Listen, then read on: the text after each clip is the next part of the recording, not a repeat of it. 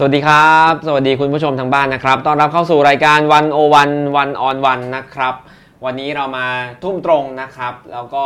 ชวนคุยกันในบรรยากาศบ้านเมืองที่กำลังเรียกว่าคึกคักก็ได้ เรียกว่าสนุกสนานก็ได้นะครับหรืออีกอีกทางหนึ่งจะมองว่าวุ่นวายก็ได้นะครับ วันนี้เราเจอกันท่ามกลางสถานการณ์การเมืองที่เรียกว่าตื่นเต้นก็แล้วกันนะครับ แล้วก็กำลังเดินไปข้างหน้าอย่างรวดเร็วแบบที่ไม่มีใครคาดการได้ว่าจะเกิดอะไรขึ้นต่อนะครับ แต่นอกจากสถานการณ์การเมืองควบคู่กันนะครับ สถานการณ์โรคโควิด ก็ยังไม่ได้หายไปจากบทสนทนา แล้วก็ความสนใจของประชาชน และที่ตามมากับการเมืองแล้วก็โควิดแน่ๆก็คือปัญหาเศรษฐกิจนะครับ ซึ่งก็กำลังรุมเร้าแน่นอนแล้วทุกคนตอนนี้ก็รู้ว่าชีวิต ไม่ได้ง่ายในการหาเลี้ยงตัวเองนะครับ ทั้งปัจจุบันนี้และทานข้างหน้าก็ดูเหมือนไม่รู้ว่าจะไปยังไงต่อนะครับ วันนี้เราก็อยู่กับแขกรับแขกรับเชิญท่านหนึ่ง ซึ่งบอกได้เลยว่ามีความรู้ทั้งเรื่องสุขภาพเรื่องเศรษฐกิจ แล้วก็มีประสบการณ์อยู่ในวงการการเมืองมาก่อนด้วยนะครับ ก็วันนี้อยู่กับคุณหมอนายแพทย์พรหมมินทร์สุริยเดชครับ สวัสดีครับ สวัสดีครับครับ วันนี้ก็ขอบคุณคุณหมอนะครับที่ครับมาร่วมพูดคุยกับเรานะครับ แล้วก็คงจะมีประสบการณ์ หลากหลายนะครับหลากหลายแง่มุมทั้งในแง่การเมืองเศรษฐกิจสุขภาพมาแลกเปลี่ยนให้เราฟังคำถามสำคัญเลยวันนี้ที่อยากจะได้จากคุณหมอก็คือว่าเฮ้มันไอ้ทั้ง 3 เรื่องนี้มันมันมีทางไปไหมแล้วก็มันมีทางออกไหมนะครับ เพราะว่าเราก็อยู่ท่ามกลางสถานการณ์แบบนี้ติดตามข่าวกันดูข่าวกันหลายคนก็อาจจะรู้สึกว่าหดหู่แล้วรู้สึกว่าโอ้บ้านเมืองไม่มีทางไปเนาะแต่เริ่มอย่างนี้ก่อนครับ คุณหมอก็อติดตาม บ้านอ่าข่าวการเมืองช่วงนี้เนาะครับครับเสาร์อาทิตย์ที่ผ่านมาก็มีกิจกรรมการชุมนุมทางการเมืองหลากหลาย คุณหมอมองยังไงบ้างครับ มันการชุมนุมแบบนี้มันมีพลังถึงกับจะเปลี่ยนแปลงรัฐบาลไหมหรือว่ายังไงไหมคือต้องวันนี้ผมรับเชิญมายังไม่ได้ทีแรกไม่ได้มีเรื่องนี้ แต่เรื่องนี้ก็ถือว่าเป็นเรื่องที่เป็นปัจจุบัน ซึ่งก็มันร้อนขึ้นมาพอดีครับ น่าน่าที่จะ ได้มีความเห็นกันบ้างครับผมนะครับผมคิดว่าปรากฏการณ์อันนี้เนี่ยมันเป็นสะท้อนถึงเป็นหนึ่งในจุดปะทุของสถานการณ์ที่มันดำรงกันอยู่ครับในวันนี้จริงๆเนี่ยมันเกิดขึ้นเนี่ยนะครับถ้าถามเนี่ยสิ่งที่เกิดขึ้น เนื่องจากว่าการเปลี่ยนแปลงของโลกมันเร็วมากครับเทคโนโลยีต่างๆ ที่มันมาเปลี่ยนนะครับ เทคโนโลยีของการสื่อสาร เทคโนโลยีของการแม้กระทั่งการทำมาหากิน รุ่นผมเนี่ยนะครับได้ดูตั้งแต่ทีวีทีวีที่มัน โตมากับทีวีขาวดเป็นตู้ตู้ำนะครับกล่องๆจนกระทั่งผมอายุเกือบ3 20 กว่าแล้วสามเกือบ 30 ถึงได้มีทีวีสีครับจากทีวีสีเนี่ยมันเปลี่ยนมาเป็นเหลืองจอแบนนะครับครับแล้วก็เปลี่ยนในรุ่นรุ่นเดียวกันเยอะแยะโทรศัพท์นะครับตั้งแต่แบบเอามือหมุนนะครับก็แก๊กแก๊กแก๊กแก๊กนะครับเป็น pulse เป็นเปลี่ยนเป็นโทนก็ตื่นเต้นแล้วครับปัจจุบันนี้เป็นโทรศัพท์มือถือเป็นกลายเป็นเรื่องของเป็นเรื่องของของติดตัวประจำแล้วนะครับ เพราะฉะนั้นสิ่งเหล่านี้มันเปลี่ยนแปลง เทคโนโลยีกำนับกำกับกำกับและเปลี่ยนวิถีชีวิตคนครับระบบที่เกี่ยวข้องนะครับไม่ว่าจะเป็นเรื่องเศรษฐกิจสังคม และที่สำคัญที่สุดสิ่งที่เกี่ยวข้องก็คือเรื่องของรัฐะนะฮะอำนาจรัฐมันจะต้องปรับเปลี่ยนครับเปลี่ยนแปลงกับสอดคล้องกัน ถามว่ารัฐมีเพื่ออะไรรัฐคือตัวแทนของประชาชนที่จะดูแลทำให้การจัดการของคนในสังคมทั้งหมด อยู่ด้วยกันอย่าง อย่างครับอย่างอย่างสงบสุขไม่ถามว่ารัฐที่สงบเรียบร้อยทั้งหมดเป็นทั้งหมดมีไหมไม่มี เพราะว่าคนแตกต่างกันแน่นอน คนแต่ละกลุ่มแต่ละแต่ละอาชีพ แต่ละสาขาแตกต่างกันแน่นอน สิ่งเหล่านี้กำลังบอกว่าโลกเปลี่ยนไปอย่างรวดเร็ว เพราะฉะนั้นเนี่ยเรื่องเศรษฐกิจปรับเปลี่ยนไปวิถีชีวิตปรับเปลี่ยนไปสังคมปรับเปลี่ยนไป เพราะฉะนั้นสิ่งที่ตามมาก็คือการจัดการของรัฐควรจะต้องปรับเปลี่ยนไปด้วยครับสำหรับประเทศไทย นะครับจะด้วยจงใจหรือไม่จงใจอะไรแล้วแต่เนี่ยนะครับมันมีการเปลี่ยนแปลงขึ้นมานะครับแล้วก็เปลี่ยนไปในที่สุดเนี่ยกลุ่มที่มีอำนาจ ผมพูดตรงๆ ก็คือส่วนที่เป็นอนุรักษ์ครับนะครับก็อยู่กับอำนาจเก่าแบบแทนเก่าๆ ไม่ได้มีความผิดอะไรครับ แต่เป็นความเชื่อเก่าอืมๆก็จะมีความรู้สึกที่ยอมรับการเปลี่ยนแปลงไม่ได้อืมเอากรอบความคิดแบบเดิมๆ มาใช้อยู่ตลอดเวลาก็จะฝืนกับการเปลี่ยนแปลงนี้ เพราะฉะนั้นสิ่งที่เกิดขึ้นจะเห็นนะครับ ผมก็ไม่นึกว่าในชีวิตผมนี่นะฮะ ตั้งแต่ปี 2519 นะครับ ที่ผมต้องต้องหยุดเรียนนะครับครับแล้วก็ต้องหายไปนะมีการรัฐประหารกันขึ้น มีการรัฐประหารต่อจากนั้นอีกหลายครั้งนะครับ เรานึกว่า 35 เป็นครั้งสุดท้ายนะครับ ในที่สุดเนี่ยขนาดเราเนี่ยได้มีโอกาสจากฝั่งที่เคยถูกว่าเป็นฝ่ายต่อต้านรัฐบาลก็มาอยู่ครับเป็นรัฐบาลเสียเอง ตั้งแต่ครับปี 44 นะครับ ผมอยู่ในรัฐบาลตั้งแต่ปี 44ครับนะฮะจนถึงปี 49 49 ก็เกิดรัฐประหารอีกครับนะครับเราเป็นรัฐบาลสมัยก่อนเราเป็นนักศึกษาต่อต้านรัฐบาลก็ครับก็ยังเอาตัวไม่รอดนะครับพอเป็นรัฐบาลก็ยังต้องมามากลายเป็นฝั่งที่ต้องถูกต้องต้องถูกล้มและถูกจับไปคุมขังนะครับเป็นต้นแล้วยังเกิดขึ้นอีกนะครับ เพราะว่ามันเป็นการต่อสู้กันระหว่างเรื่องของอำนาจเก่านะของฝ่ายอนุรักษ์กับฝ่ายที่คิดว่าต้องมีการเปลี่ยนแปลงครับกลับมา จะไปไกลไปก็คือเรื่องที่เกิดขึ้นอืมเนื่องจะเห็นไหมครับว่าเป็นครับคนหนุ่มสาวเป็นเด็กอืมนะครับออกมาที่เอามาแล้วด้วยโหมดวิธีการติดต่อกัน ซึ่งวันนี้เนี่ยมันเป็นคนละเรื่องกันอืมไม่สามารถคุมความคิดกันได้ แม้กระทั่งผมเองมีลูกแล้วมีหลานยังครับการลูกเราก็ไม่สามารถกำหนดเขาไม่ได้ครับหลานนี่ยิ่งไปใหญ่ก็มีวิธีคิดอีกแบบหนึ่งซึ่งเรา ถ้าเราเข้าใจเราก็จะต้องปรับตัวเข้าหาซึ่งกันและกันครับทำให้สงบสุขกันในบ้าน ชั้นใดชั้นนั้น พอในสังคมก็เหมือนกัน พอถ้าสมมติว่าเด็กรุ่นใหม่ ๆ มีความคิดแบบหนึ่ง มีความเข้าใจอีกแบบหนึ่ง แล้วคุณตามไม่ทัน แล้วคุยกันไม่ได้อืมก็จะเกิดอาการที่เป็นการจัดการแสดงออกแบบนี้อืมจะเห็นว่าสิ่งเหล่านี้ตอนที่โควิดจะระบาดครับนะครับ ก็จะมีการก็มีการม็อบชุมนุมขึ้นมามาซึ่งช่วงหนึ่ง ซึ่งสำหรับผมแล้วเนี่ยถือว่าเป็นเป็นปรากฏการณ์ที่ที่แปลกใหม่นะครับ แล้วก็เด็กออกมา แสดงออกแล้วพูดอย่างที่เป็นตัวของตัวเอง ให้สัมภาษณ์สื่อต่างประเทศด้วยความคล่องแคล่ว ด้วยเข้าใจในหลักปรัชญานี่เป็นเป็นความที่สิ่งที่เราอยากอยากเห็นว่าเด็กเป็นตัวของตัวเอง นี่คืออนาคตของประเทศครับเที่ยวนี้ก็เหมือนกันหลังจากโควิดนี่ต้องทำให้ทุกคนหยุดไป แล้วมันมีเหตุประทุที่ทำให้เขารู้สึกว่าต้องออกมาแล้วครับนะครับ ก็แปลกใจนะครับ ก็เมื่อวันเสาร์ก็มีการชุมนุมกันอยู่นะครับ ซึ่งก็น่าตื่นเต้นถ้า ถ้าดูแล้วเนี่ยก็เด็กรุ่นใหม่เนี่ยมีความท้าทายออกไปนำเสนอความเป็นตัวของตัวเอง ที่สำคัญยืนอยู่บนหลักประชาธิปไตยครับนะครับ แล้วมีการสื่อสารอย่างกว้างขวางไป จะเห็นได้ว่าเขาก็ดูแล้วเนี่ยเหมือนการเตรียมตัวครับเป็นการค่อนข้างฉุกระหุกเตรียมตัวได้ไม่ดีเท่าไหร่ แต่ในที่สุดการตัดสินใจที่ยุติการชุมนุม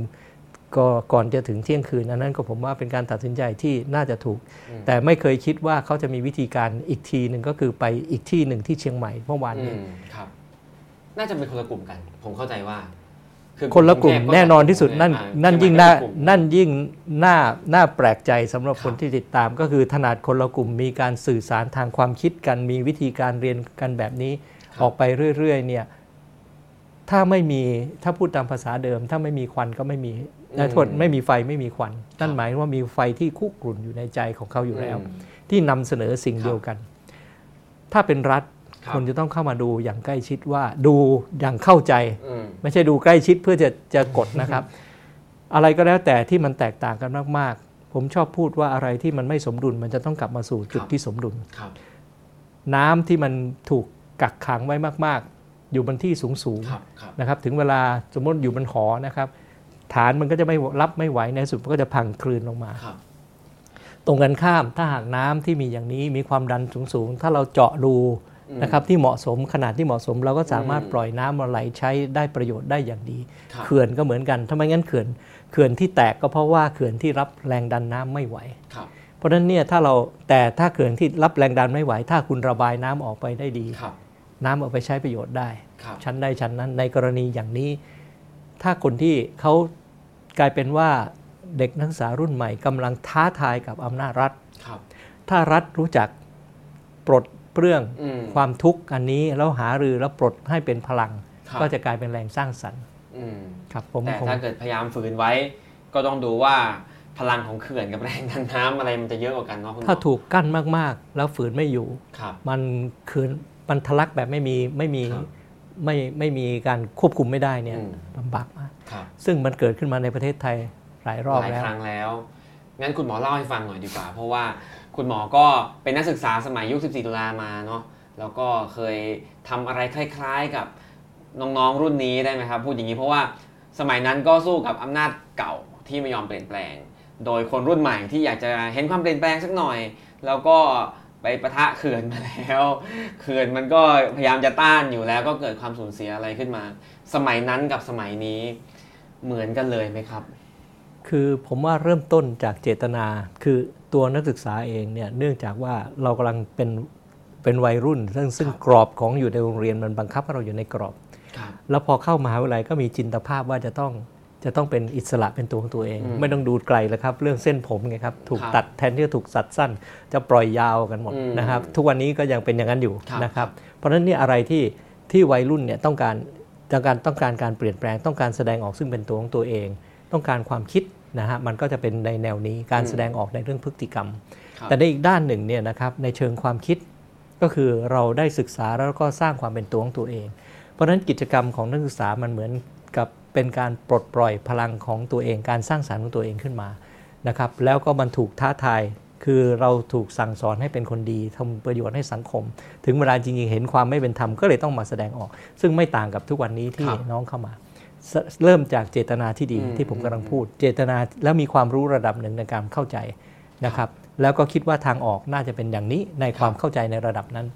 อย่างไรก็ตามก็จะเริ่มสิ่งที่สำคัญก็ไปท้าทายกับสิ่งที่มีอำนาจอยู่นะครับ ไม่ว่าผมว่าช่วงสมัยก่อนนี่เริ่มต้นจากการขอปลดอธิการบดีอ่า นะครับหรือว่าตอนนั้นก็มีกรณีทุ่งใหญ่นเรศวรซึ่งกลายเป็นว่าคนที่อยู่ในอำนาจรัฐใช้อำนาจเกินขอบเขตใช้เครื่องมือของรัฐไปไปทำประโยชน์ส่วนตัวก็ออกมาคัดค้านกันจนลามไปถึงขอเปลี่ยนรัฐธรรมนูญครับก็คล้าย ๆ กับวันนี้นะครับ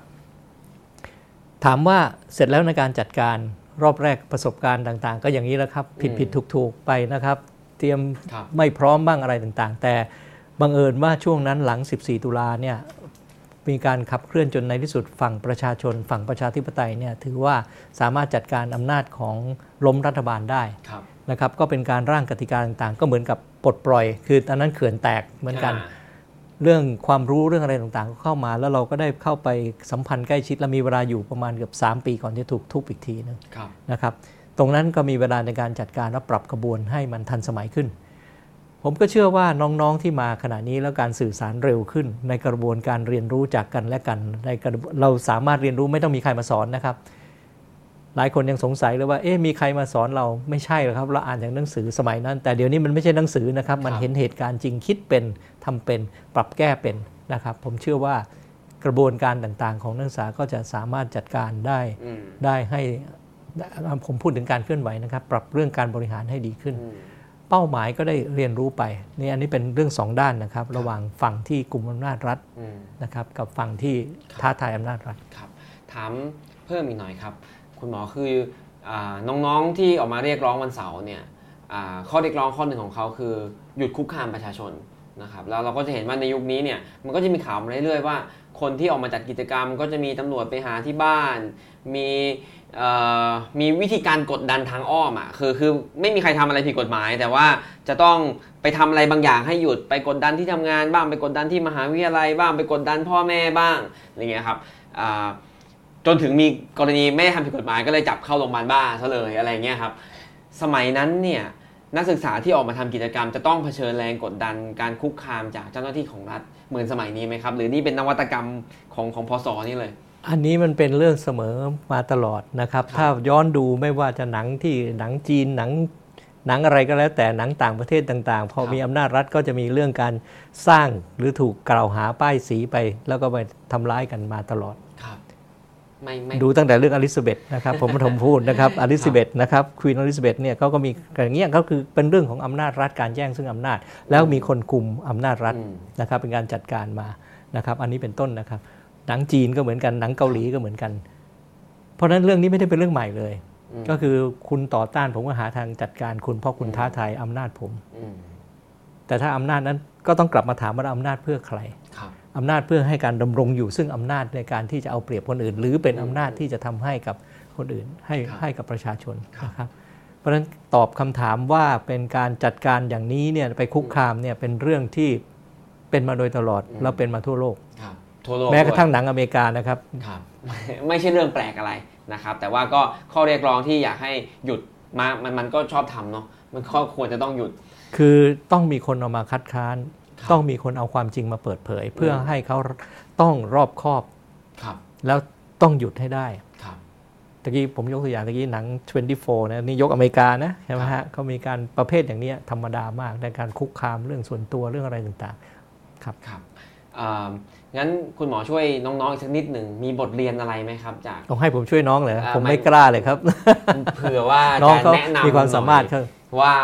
ว่าว่ามีบทเรียนอะไรไหมครับที่สมัยก่อน นักศึกษาสมัยก่อนเคลื่อนไหวแล้ว แล้วก็ประสบปัญหาพบเจอมา แล้วก็รู้สึกว่าน่าจะเป็นประโยชน์กับนักศึกษาสมัยนี้ที่กำลังเรียกว่าคิดการใหญ่เหมือนนักศึกษาสมัยก่อนก็ได้ครับ คือส่วนใหญ่มันเริ่มต้น คือกลุ่มที่นักเคลื่อนไหวจะมีความมั่นใจสูงครับนะครับอ่าแล้วก็มีความเด็ดเดี่ยวอ่านะครับนั่นนั่นมันก็เป็นไปธรรมชาติเป็นธรรเป็มนชาติแน่นอนครับคนที่ออกมากล้าขนาดนี้ต้องมีความเด็ดเดี่ยวนะครับแล้วมีความมั่นใจแล้วก็เชื่อมั่นนะครับ แล้วมีเด็ดเดี่ยวคือกล้าหาญครับ อันนี้เนี่ยบางครั้งการทำงานเพื่อสังคมเพื่อส่วนรวม จะต้องผ่อนปลนความรู้สึกอันนี้ขึ้นมา แล้วก็ละลายรับฟังความคิดเห็นมากขึ้นครับการระดมความคิดเห็นเนี่ยนะครับ คือแทนที่ว่าพูดภาษาง่ายๆ หลายหัวดีกว่าหัวเดียว ก็มีการครับปรึกษาหารือกันย่อมจะมีความรอบคอบ และเอาประมวลปัญหาให้เป็นครับรับทราบปัญหาให้เป็น พูดง่าย ๆ ก็คือใช้หลักประชาธิปไตยครับเพื่อสู้เพื่อประชาธิปไตยอืมอันนี้เป็นหลักทั่ว ๆ ไป เพราะฉะนั้นเนี่ยการที่คุณได้ระดมความคิด ระดมสมอง รับฟังความคิดเห็นส่วนที่เป็นปัญหาแล้วหาทางออกด้วยกันอย่างเป็นวิทยาศาสตร์ครับก็ค่อยๆ ปรับกระบวนในการต่อสู้ในการในการเคลื่อนไหวได้ครับ ก็แนะนำว่าอะสร้างกระบวนการไม่ได้แนะนำภายนะที่ผเป็มพูดหลักทั่วไป ถ้าทำแบบนี้ได้จะดี ถ้าทำแบบนี้เนี่ยจะมีการพัฒนาครับผมครับผมงั้นถามโยมาหน่อยครับ คุณหมออาคุณหมอเปิดตัวพร้อมกันกับอาอดีตทีมไทยรักไทยจำนวนหนึ่งเป็นกลุ่มแคร์ออกมานะครับ แล้วก็มีเป้าหมายจะทำเพื่อประเทศชาตินั่นแหละในนามของกลุ่มนี้นะครับอ่าเล่าให้ฟังหน่อย มันเกิดขึ้นได้ยังไงมีแนวคิดอย่างไรถึงมาเป็นกลุ่มแคร์ครับเอ่อ ผมว่าประเด็นคล้ายๆกันนะครับ ในเมื่อประเทศกำลังเจอวิกฤตครับนะครับวิกฤตที่จริงก็มีวิกฤตทางการเมืองลำนำมาซึ่งวิกฤตเศรษฐกิจครับเพราะว่าจะเห็นได้ว่า 6 ปีที่หลังรัฐประหารมาเนี่ยครับเศรษฐกิจมันแย่ลงเรื่อยอืมๆคุณจะพูดว่าดียังไงก็แล้วแต่มันโดยกรอบนี่มันแย่ลงเรื่อยครับๆเพราะว่าโดยโดยกิจโดยเอ่อตัวเศรษฐกิจเราเนี่ยโครงสร้างก็ไม่ได้ปรับ ซึ่งต้องพึ่งพิงอยู่กับการส่งออกครับ นะครับกับเรื่องการของอืมของภาคบริการ ซึ่งส่วนใหญ่เป็นเรื่องของการท่องเที่ยวซึ่งเม็ดเงินมาจากต่างประเทศถึงทำให้เศรษฐกิจโตครับในช่วงที่เรารัฐประหารเนี่ยคนไม่คุยกับเราตั้งหลายปีครับจนกระทั่งตอนนี้บอกว่ามีการเลือกตั้งคนก็เริ่มคุยคุยๆด้วยอืมแต่ว่าคุยแล้วเนี่ยประเด็นถัดมาก็คือว่าความเข้าใจเนี่ยหลังการรัฐประหารคือการตะกี้ผมเรียนว่าก็คือสภาพของดึงเอาอำนาจไปสู่ฝ่ายอนุรักษ์นิยมครับ ดึงอำนาจกลับไปสู่เรื่องของระบบราชการอืมซึ่งราชการถ้าราชการข้าราชการเป็นพูดง่ายว่าเป็นคนที่เอารับรับรับรับใช้ประชาชน เพราะรับเงินเดือนจากเงินภาษีอากรก็จะทำคนละแบบ แต่ถ้าเมื่อไหร่ก็ตามที่ไปเรื่องอำนาจมากขึ้นมากขึ้น แล้วกลายเป็นนายของประชาชน ก็จะเกิดอาการแบบนี้คือฟังประชาชนน้อยลงครับ การฟังประชาชนน้อยลง การเข้าใจปัญหาก็น้อยลง การแก้ปัญหาก็นึกว่าตัวเองแก้เองอืมมันอันอาการเดียวกับที่ตะกี้ผมพูดเรื่องของอืมกระบวนนักศึกษาครับถ้าเริ่มต้นจากเรื่องประชาธิปไตยคุณต้องรับฟังความเห็นจากประชาชนจริงครับๆทั้งด้านปัญหาและเรื่องทางออกครับทางออกก็ต้องปรึกษาหารือไปเรื่อยมันก็มีทางออกไปอืมแต่คุณต้องเข้าใจการเปลี่ยนแปลงแล้วมองภาพให้เราเรียกว่าเป็นเรื่องของ holistic ก็คือดูภาพรวมซะก่อน ผมยกตัวอย่างมาเมื่อเกิดเหตุการณ์อย่างนี้ก็มีการความจริงก็มีคนกลุ่มที่นักคิดแล้วคิดต่างจากรัฐบาลอยู่เสมอครับแต่เขาก็ไม่อยากเข้าไปยุ่งในเรื่องของกับอืมการเมือง เพราะไม่รู้จะยังไง เพราะยังไงก็แล้วแต่เขาเขียนกติกาให้เขาชนะตลอดครับคือกลุ่มคนเหล่านี้อาจจะไม่ได้คิดว่าอยากไปสู้ในสู้ในกติกาที่เขากำหนดผู้ชนะไว้แล้วนะครับเพราะฉะนั้นก็กติกาที่กำหนดผู้ชนะไว้แล้วครับดังนั้นมันก็ต้องมีทางออกว่าจะทำอย่างไร คือแล้วยิ่งบ้านเมืองเจอวิกฤตแล้ววิกฤตครั้งนี้เนี่ยมันโดนทุกคน สะท้อนไปไม่ว่าจะเป็นคนคนทุกคนที่เกี่ยวข้องนะครับ คนบางคนนึกว่าตัวเองไม่เกี่ยวอาจจะไม่ใช่นะครับผู้ประกอบการที่อยู่ในเมืองอะไรรู้สึกว่าไม่เกี่ยว คนที่วันนั้นเกิดที่ระยองก็นึกว่าคนกรุงเทพนึกว่าไม่เกี่ยวไม่จริงนะครับ ในที่สุดเนี่ยมันเกี่ยวกันหมดครับสัมพันธ์กันหมด ดังนั้นเนี่ยถ้าพูดถึงผมเริ่มต้นก่อนว่าสิ่งที่สั่งสมกันมาเนื่องจากปัญหาระบบการเมือง อย่างนี้นำมาให้ตัวเศรษฐกิจที่มีปัญหา และตัวเศรษฐกิจเองเนี่ยมันบังเอิญเกี่ยวข้องกับเศรษฐกิจโลกด้วยมันก็ยิ่งทับถมเข้ามา หนักหน่วงขึ้นนะครับ การที่เข้าใจเรื่องต่างๆ เหล่านี้เข้าใจอย่างเป็นวิทยาศาสตร์แล้วหาทางออกตามให้ทันสถานการณ์โลกก็เป็นเรื่องสำคัญในการจัดการบังเอิญว่ามีเรื่องของโควิดเข้ามา เรื่องของโควิดเป็นผมถ้าเขาชอบใช้คำว่า disruption ผมใช้คำว่า social disruption ครับเป็นสิ่งที่เราไม่ได้คาดคาดคิดมาก่อน แล้วก็เอาตัวโรคใส่เข้ามาในอืมในโลกนะครับครับ แล้วบังเอิญว่าโรคเราติดต่อกันแบบนี้มันก็มาถึงประเทศไทยครับนะครับ แล้วก็โชคดีที่ประเทศไทยเราสามารถจัดการโรคได้ดีมากอืมนะครับอันนี้ด้วยปัจจัยหลาย ๆ ประการนะครับ ผมเคยอ่านหนังสือที่เป็นเรื่องของชาวต่างประเทศเรื่องของครับของ Foreign Policy นะครับเป็น journal เขาวิเคราะห์เรื่องคนไทยจากมุมมองของต่างประเทศ เราลืมหลาย ๆ เรื่องที่เป็นเป็นความดีของ พฤติกรรมของคนไทย แม้กระทั่งการอาบน้ำวันละสองครั้งนึกออกไหมฮะมันช่วยในตัวเข้าเรือนนี่ไม่ได้ใส่รองเท้าอืมใช่ไหมฮะต่างประเทศไม่ใช่แบบนี้อืมเรามีความที่เคารพกันอืมสั่งอะไรก็ทำตาม สั่งปิดแมสก็ปิดกันหมดอะไรอย่างนี้นะมันเป็นสิ่งที่อยู่ในอืมในวิถีชีวิตของคนไทย ทีนี้กลับเข้ามาก็คือการจัดการตัววิกฤตเกิดขึ้นจากเรื่องโรคเข้ามาครับการจัดการเรื่องโรคเป็นเรื่องที่หนึ่งก่อนครับอันนั้นเนี่ย เรื่องเบื้องแรกเนี่ยเรื่องจากเรายังด้วยความไม่รู้ ก็จัดการที่ทำให้มีเรื่องของประกาศภาวะฉุกเฉินอะไรต่างๆ แล้วเพื่อให้จัดการต่างๆ ให้เป็นระเบียบระบบระเบียบครับแต่สุดท้ายแล้วเป้าหมายคืออะไร เราสามารถปิดได้ต่อเนื่องอย่างอย่างนี้หรือไม่ วันนี้นี่เกือบจะ 50 วันแล้วมั้งครับ ที่ไม่มีโรคเกิดขึ้นในคนไทยเลย เราก็ยังปิดแมสอยู่แต่ต้องต้องทำนะครับ อันนี้ผมครับถือว่าเป็นเอ่อเป็นวัคซีนในระหว่างที่ยังไม่มีวัคซีนพฤติกรรมของประชาชนในการปฏิบัติ ถือปฏิบัติ อย่างเช่นการอาบน้ำสองเวลาอืมล้างมือประจำเป็นพฤติกรรมใหม่ที่ควรจะต้องปฏิบัติครับนะครับตอนนี้สิ่งที่เกิดขึ้นจากที่ใส่เข้าไปด้วยนโยบายของรัฐจะดีอยู่ในช่วงหนึ่ง แต่อีกช่วงหนึ่งยาวๆ แล้วเนี่ยมันจะเกิดอะไรขึ้นวันนี้นี่ปัญหาเศรษฐกิจมันตามมาลูกสองในกลุ่มแคร์เราคิดเลยนะครับว่าที่จริงเนี่ยที่คนกำลังบอกคลื่นลูกที่สองที่กำลังน่ากลัวเนี่ยลูกแรกเป็นเรื่องการจัดการโรค ซึ่งเราเอาถือว่าเอาอยู่ไปแล้วครับผม เอาอยู่ได้ระดับหนึ่งนะเหลือลูกที่สองที่จริงเนี่ยนะครับแล้วหลีกเลี่ยงไม่ได้คือเรื่องของปัญหาเศรษฐกิจ ซึ่งเป็นหลุมลึกอืมเป็นหลุมเหวลึกขึ้นมาครับทำไมถึงพูดอย่างนั้นเราเลยออกครั้งแรกก็คือเรื่องเตือน 150 วันอันตรายครับเนื่องจากว่าเศรษฐกิจทั้งหลายที่เราช่วงแรกที่รัฐบาลเข้ามาเยียวยา ซึ่งทำถูกต้องนะครับนั่นหมายถึงว่าคุณหยุดกิจกรรมทุกอย่าง ก็ให้เยียวยา เยียวยากลุ่มที่ยากลำบากซะก่อนอืมอืมนะครับ แต่แม้กระทั่งชุลมุนอันนี้เราไม่ว่ากันนะคครัรับบมันเหมือนกันหมดนะครับโอเคคือใครเข้ามามันต้องมี การเยียวยานี่อยู่ได้ 3 เดือน คือพอคุณหยุดเศรษฐกิจทั้งหมด รัฐบาลเป็นคนจ้างประชาชนนะฮะครับก็คือต้องจ่ายแต่รัฐบาลมีเงินไม่พอที่จะจ้างประชาชนทั้งประเทศครับเพราะฉะนั้นอย่างไรก็ตามก็ต้องปลดปล่อยให้เศรษฐกิจมันเริ่มเริ่มคลายตัว แล้วมันก็ค่อยปรับเข้ามา การสร้างความสมดุลระหว่างเรื่องเศรษฐกิจกับเรื่องของการป้องกันโรคนี่ต้องช่างให้ดีนะครับเพ ราะฉะนั้นสิ่งเหล่านี้เราก็เห็นแล้วรัฐบาลก็พูดถึงเรื่องออกพระราชกำหนดมาเรื่องของการกู้เงินรวมหมดแล้วเนี่ย 1.9 ล้านล้าน เป็นเรื่องถูกเป็นการสร้างความมั่นใจครับส่วนที่หนึ่งเอาไปใช้เยียวยาครับนะครับ ส่วนที่ 2 ก็มากู้ความสร้างความมั่นใจ และปล่อยให้ภาคธุรกิจอย่างเช่น ธนาคารแห่งประเทศไทย ให้กับ SME 5 0 0แสนล้านสมมตินะครับ อันนั้น แต่ว่าในการปฏิบัติแล้วเนี่ยไปแก้เกาถูกที่คัน แก้ถูกจุดหรือไม่เป็นเรื่องหนึ่ง5 0 0แสนล้านปรากฏว่าเมื่อเดือนที่แล้วเนี่ยเมื่อเราปล่อยได้ประมาณ 80,000 กว่าล้านครับมีเงินอยู่ 5 0 0แสนแต่คุณปล่อยไม่ได้เพราะคุณยังยึดถือกฎกติกาเก่าในการครับปล่อย เมื่อสัปสองสัปดาห์ก่อนเรามีการเสวนากันที่มติชนนะครับได้ร่วมกับทางเครือสื่อเครือมติชนเนี่ยนะครับเรื่องระดมสมองเรื่องการแก้ปัญหาเรื่องของการท่องเที่ยว ผู้ประกอบการมาเล่าชัดเลย พูดด้วยประโยคที่ชัดเจนว่าคุณเอากติกาเก่า มาใช้ในกรอบของวิกฤตใหม่ได้ยังไงอืมฝั่งที่ฝั่งราชการก็อาจจะ play safe เพราะตัวเองได้เงินเดือนอยู่แล้วครับไม่เดือดร้อน แต่ฝั่งประชาชนไม่ใช่มันขึ้นกับการกับชีวิตครับขึ้นกับเศรษฐกิจ ไม่มีคนซื้อก็ชีวิตอยู่ไม่ได้ในแต่ละวัน ดังนั้นเนี่ยในกรอบในกรอบแบบเนี้ยนะฮะเลยแก้ปัญหาไม่ตรงจุด ตัวอย่างที่ชัดก็คือ SME SME ขณะนี้เนี่ยมีอยู่ 1 ล้านกว่ารายที่ขอพักหนี้อืมแล้วพักอยู่จำนวนประมาณ2 1จุด มีประมาณเออขอพักหนี้ประมาณ 1.7 ล้านล้านบาทครับนะครับหรือประมาณ 1 ใน 3 ของเงินกู้ทั้งหมดที่ครับมีอยู่ในตะทั้งหมดนะครับหใน 3 นะครับอืมเพราะ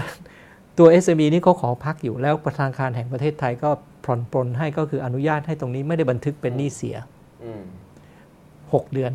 นะครับ แล้วก็ระหว่างนี้ก็ให้เพื่อที่จะไปกู้เงินใน 5 0 0แสนล้าน ปรากฏว่ามีคนเข้าขายที่สามารถกู้ได้แค่ 8 0,000 กว่าล้านหรือประมาณ 20กว่าเปอร์เซ็นต์ครับนะครับ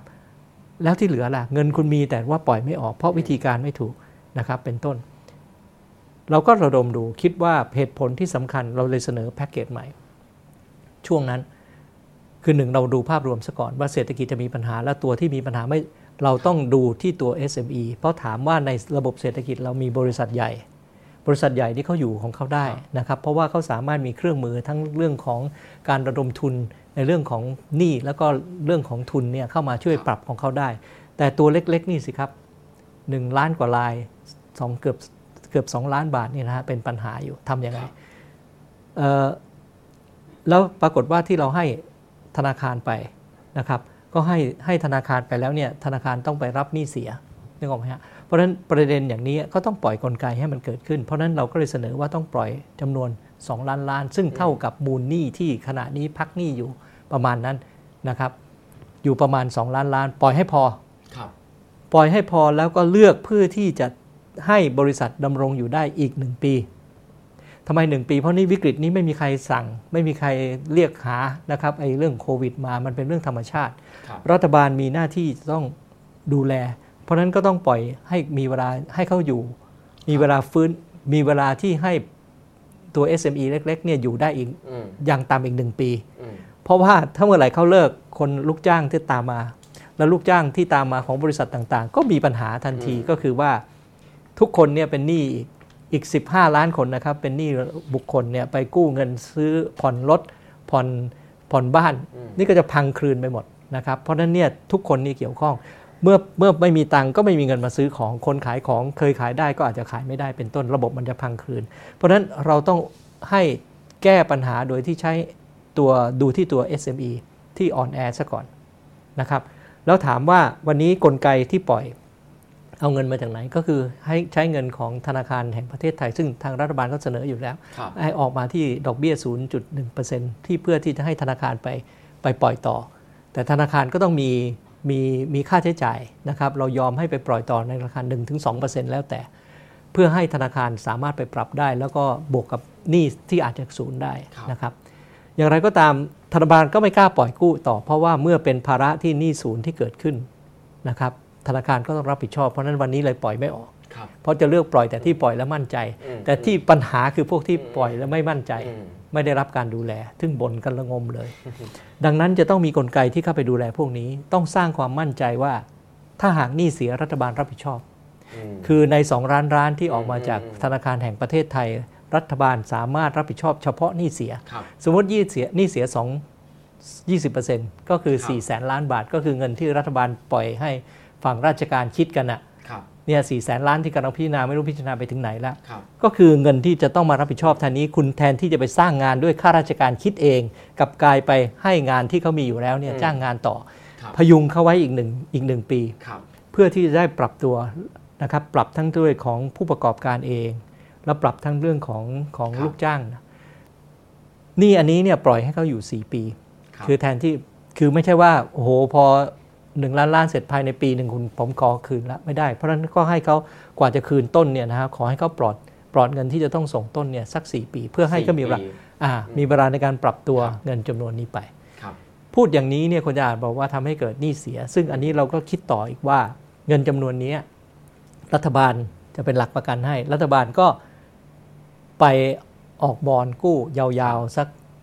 ไปร้อยปีก็ได้ครับนะฮะ เพราะฉะนั้นเนี่ยแต่ละปีเรารัฐบาลก็จ่ายเงินน้อยอืมๆแต่ที่จริงก็คือว่าเราในที่สุดรัฐบาลสร้างความมั่นใจให้กับอืมแบงค์เผลอๆพอเสร็จปุ๊บเนี่ยมันจะฟื้นขึ้นมาหนี้เสียอาจจะไม่ถึง4ี่แสนล้านก็ได้ครับนะครับเป็นต้น เมื่อเป็นอย่างนี้คนก็จะอยู่ได้อืมเราและเงื่อนไขสำคัญคือต้องให้ธนาคารปล่อยให้กับ SME ครับนะครับที่ต้องจ้างงานต่อครับถ้าคุณจะเลคนออฟอืมเนี่ยเฮ้ยอย่าพึ่งขอเวลาก่อนอ่าอ่านะครับใน 1 ปีเขาจะเริ่มปรับตัวละครับ สมมติว่าเขาจะต้องสมมตินะฮะเขาถึงตอนเลิกกิจการครับเขาก็ยังมีเงินพอที่จะจ่ายแล้วก็ปรับตัวเอาคนบางส่วนออก ก็คนเหล่านี้ก็จะค่อยๆ ปรับตัวมีเวลาปรับตัวซึ่งกันและกันไม่ล้มพังคลืนในทันทีอืมนะครับวันนี้อย่างไรก็ตามเรื่องนี้ต้องดูอีกด้านหนึ่งก็คือ เราต้องสร้างงานละครับต้องสร้างรายได้ละรายได้มาจากที่ไหนได้บ้าง ความเข้มแข็งของเราในการที่เป็นประเทศที่ เรียกว่าจัดการควบคุมเรื่องโควิด ได้ดีก ลายเป็นจุดเด่นที่จะมองข้ามไม่ได้ครับการดูแลด้านสุขภาพอืมประเทศเราที่ผลิตอาหารเป็นแหล่งผลิตอาหารเกษตรกรที่มีรายได้อยู่เพียงเกษตรกรมี 60%ของประชากรครับมีรายได้ 8%ของ GDP ครับนะครับเอ๊ะจะดูแลอย่างไร เพราะฉะนั้นเนี่ยด้วยการดูภาพรวมเราแก้ปัญหาเฉพาะหน้าซะก่อนนะฮะเราเสนอเรื่อง 2 ล้านล้าน ซึ่ง ก็ได้ยินเสียงรัฐบาลขานรับเหมือนกันแต่อาจจะไม่ได้พูดออกมาตรงๆ ก็ได้ครับพูดกันหลังจากที่เราพูดเรื่องนี้ปั๊บก็รัฐบาลก็พูดเรื่อง SME บ้างดูแลครับพวกนี้บ้างทำอย่างไรนี่เขาก็ไม่ก็ไปว่ากันของเขานะครับ แม้กระทั่งจะมีการประชุมครมเศรษฐกิจก็จะพูดเรื่อง SME ก่อนครับ เราดูเรื่องที่ 2 คือ รายได้ที่หายไปนะครับเพิ่งจัดเมื่อสัปดาห์ที่แล้วดูเรื่องของการท่องเที่ยวอืมการท่องเที่ยวต่างประเทศอืมเพราะรายได้จากการท่องเที่ยวนี่ทั้งหมดประมาณ10 10 ถ้าดูแล้วประมาณ 13%ของ GDP ที่หายไปเนื่องจากการท่องเที่ยว หายไปแทบจะหมดแล้วตอนนี้ ใช่ครับครับทำไมถึงต้องดูตรงนี้ เพราะว่าเป็นอันเดียวที่จะสามารถเข้าได้เร็วกว่าอืมนอกเหนือจากอย่างอื่นมันทรงตัวใช่ไหมครับครับเกษตรก็ทรงตัวไปครับนะฮะแต่ตัวหนึ่งที่จะเข้ามาได้เร็วๆนี่คือตัวนี้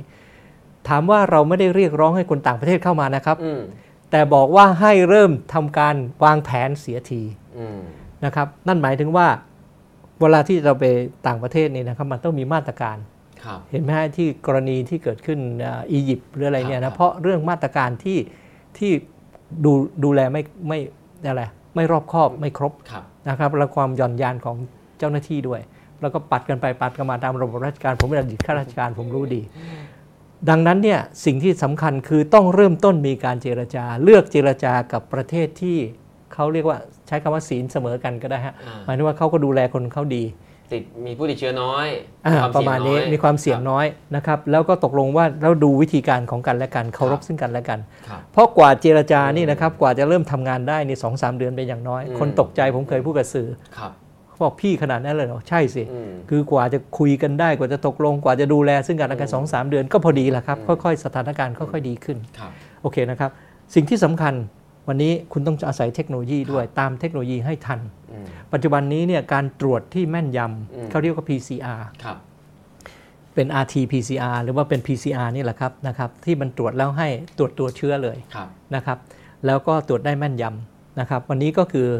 เราตรวจซะก่อนท่านบินอืมคือระหว่างนั้นเขาจะไปคลุกกับใครแล้วแต่อืมแต่ขอตรวจเลยก่อนหนะครับก่อนก่อนบินเลยครับนะครับ หลังจากตกลงกันแล้วเลือกประเทศแล้วให้ตรวจก่อนบินนะครับอืม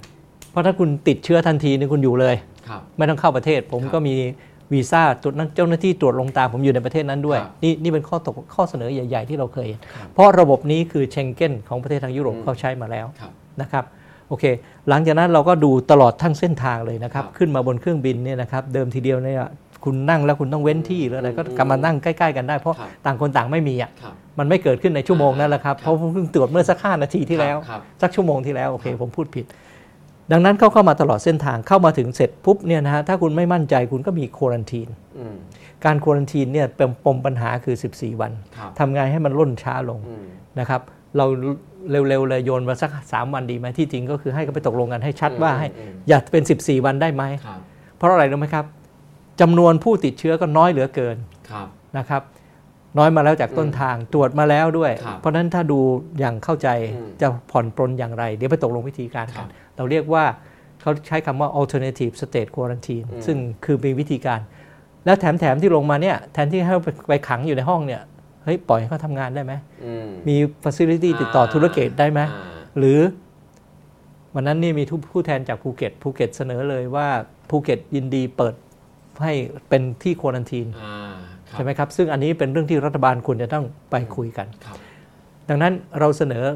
คำว่า seamless travel seamless travel ครับเอ่อ experience หมายความครับว่าคุณตกลงกันต้นทางนะ แล้วตั้งแต่ต้นทางเหมือนเป็นประเทศเหมือนเป็นวิธีการเดียวกันเข้ามาตลอดมซึ่งต้เราองใช้ก็ไปได้เขาก็มาได้ มันก็เริ่มต้นอย่างนี้ซะก่อนใช่ไหมครับครับทีละประเทศทีละประเทศในที่สุดมันก็ค่อยๆสถานการณ์คลี่คลายก็ลงไปนะครับ เอ๊ะแล้ว คือจริง ๆ ฟังดูมันไม่ได้ยากอะไรขนาดนั้น จนป่านนี้เขายังไม่ได้เริ่มคุยไงครับ นั่นสิครับ คือมั่นมั่นใจใช่ไหมครับว่าเขายังไม่ทำอะไรเลยเพราะว่าไม่มีคิดอะไรไว้เลยเหรอผมไม่ทราบว่าคิดหรือเปล่า เพราะว่าเข้าใจว่าที่ผมพูดนี่เพราะว่าครับมีส่วนหนึ่งของของคนในราชการ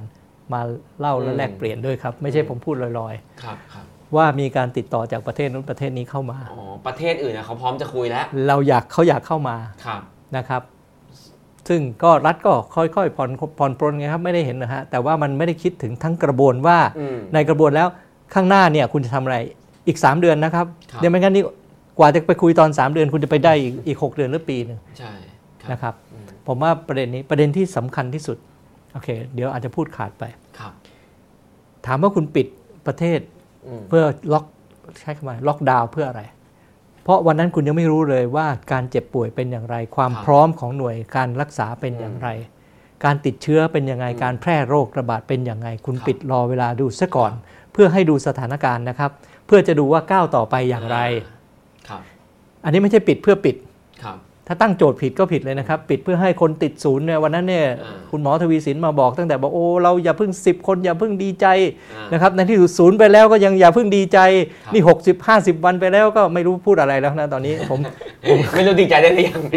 ผมก็ไม่รู้นะครับนี่นี่เป็นเป็นสิ่งที่ออกมาจากรัฐนะครับครับแต่ถ้าถามว่าคุณตั้งโจทย์นะครับแทนที่จะปลุกเร้าความกลัวทำไมครับคุณไม่ให้กำลังใจในการที่อีกด้านหนึ่งคุณต้องเริ่มให้กำลังใจในการที่จะใช่ฟื้นขึ้นมาใช้ชีวิต อย่างครับธรรมดาละที่คุณเรียก new normal อะครับนะครับมีมาตรการในการป้องกันที่ที่รอบคอบเรายินดีเลยครับใส่แมสครับล้างมือนะครับครับ แต่ว่าเริ่มเริ่มกิจกรรมต่างๆ ที่ทำให้มีกำลังใจมีสามารถมีชีวิตต่อมีเงินในการหล่อเลี้ยงธุรกิจผมไปก่อนครับนะครับเป็นต้นเอ่อตะกี้พูดขาดไปก็คือเมื่อสักครู่นี่เราบอกว่าเตรียมการ เพราะใหม่ ๆ เราบอกมีคนตายเยอะครับ แต่คนตายของประเทศไทยยังน้อยนะครับประมาณ2%ครับล่าสุดนี่นะครับตัวเลขที่จากการศึกษาในต่างประเทศพิสูจน์แล้วเขาดูจากหลายวิธีนะครับ ดูว่าการติดเชื้อแล้วตายเป็นยังไงเหลือประมาณ 0.4ถึง1%เท่านั้นเองอืมทั่วโลกแม้กระทั่งที่อเมริกาเนี่ยวันนี้ครับติดเชื้อเยอะนะครับโอ้โหการติดเชื้อเยอะ แต่เขากลัวน้อยลง เพราะว่าอืมอัตราตายมันน้อยลงเยอะแล้วคครัรับบอัตราตายมันไหลดิ่งลงมาเลยอืมนี่ดูได้จาก Wall Street Journal เมื่อสักไม่กี่วันก่อนครับนะครับ มีมีกราฟให้เราเห็นแล้วที่จริง ผมเห็นท่านเอ่อในมีท่านท่านอาจารย์ที่เป็นคณะบดีคณะแพทยศาสตร์ศิริราชก็ไปนำเสนอเหมือนกัน ว่าในประเทศต่างๆเนี่ยนะครับตัวเลขมันมันดรอปลงชัดเลยครัฮะบแล้วอัตราตายเนี่ยเทียบกันมาอืมเพราะฉะนั้นต้องใช้ความรู้ที่เป็นวิทยาศาสตร์ ปรึกษาหารือแล้วเลือกทางที่ดีที่สุดครับขนาดคนในกระทรวงสาธารณสุขก็ยังพูดเลยว่าเลือกตั้งเป้าให้ดี ให้ครับถูกต้องอย่าถ้าตั้งเป้าว่าจะต้องเป็นศูนย์ไปตลอดไปอืมเป็นไปได้ไหมอืมแต่ถ้าตั้งเป้าว่าพอติดเชื้อแล้วเรายังสามารถดูแลได้ วันนี้เนี่ยโอ้เอ่อ ICU เราเพียงเพียงพอรองรับผู้ป่วยได้ครับนะครับเฉพาะในกรุงเทพมี ICU 2 200 200 200 ห้องครับนะครับสามารถดูผู้ป่วยที่อืมติดเชื้อได้ต่อวันนะครับประมาณร้อยคนต่อวันครับต่อวันนะครับหนึ่งอาทิตย์ก็คือประมาณ 700 คน นี่ขนาดเราเตรียมพร้อมได้ขนาดนี้นะครับประมาณนี้ครับครับเพราะฉะนั้นนี่ที่สรุปก็คือว่าต้องสร้างความสมดุลระหว่างสองอันอืมระหว่างเรื่องของเศรษฐกิจกับเรื่องการป้องกันโรคครับเราไม่ได้บอกว่าทางไหนถูก แต่ว่าควรจะเริ่มเจรจาอืมควรจะมีมาตรการอย่างนี้ตกลงร่วมกันครับที่พูดทั้งหมดนี่เป็นตัวอย่างสองเรื่องนะครับ เรื่องเรื่องแรกเราเตือนว่าอีกอีกเดือนตุลาเนี่ยมันมีปัญหาเยอะเพราะว่ามาตรการต่างๆ มันหมดนะครับ จะมีปัญหาเศรษฐกิจ แล้วทางทางทางแก้เราก็มีอยู่ แล้วก็เรื่องที่สองคือเรื่องการท่องเที่ยวครับ แล้วอย่างคือทางรัฐบาลเนี่ยจริง ๆเขาก็บอกว่าเขาก็ผ่อนคลาย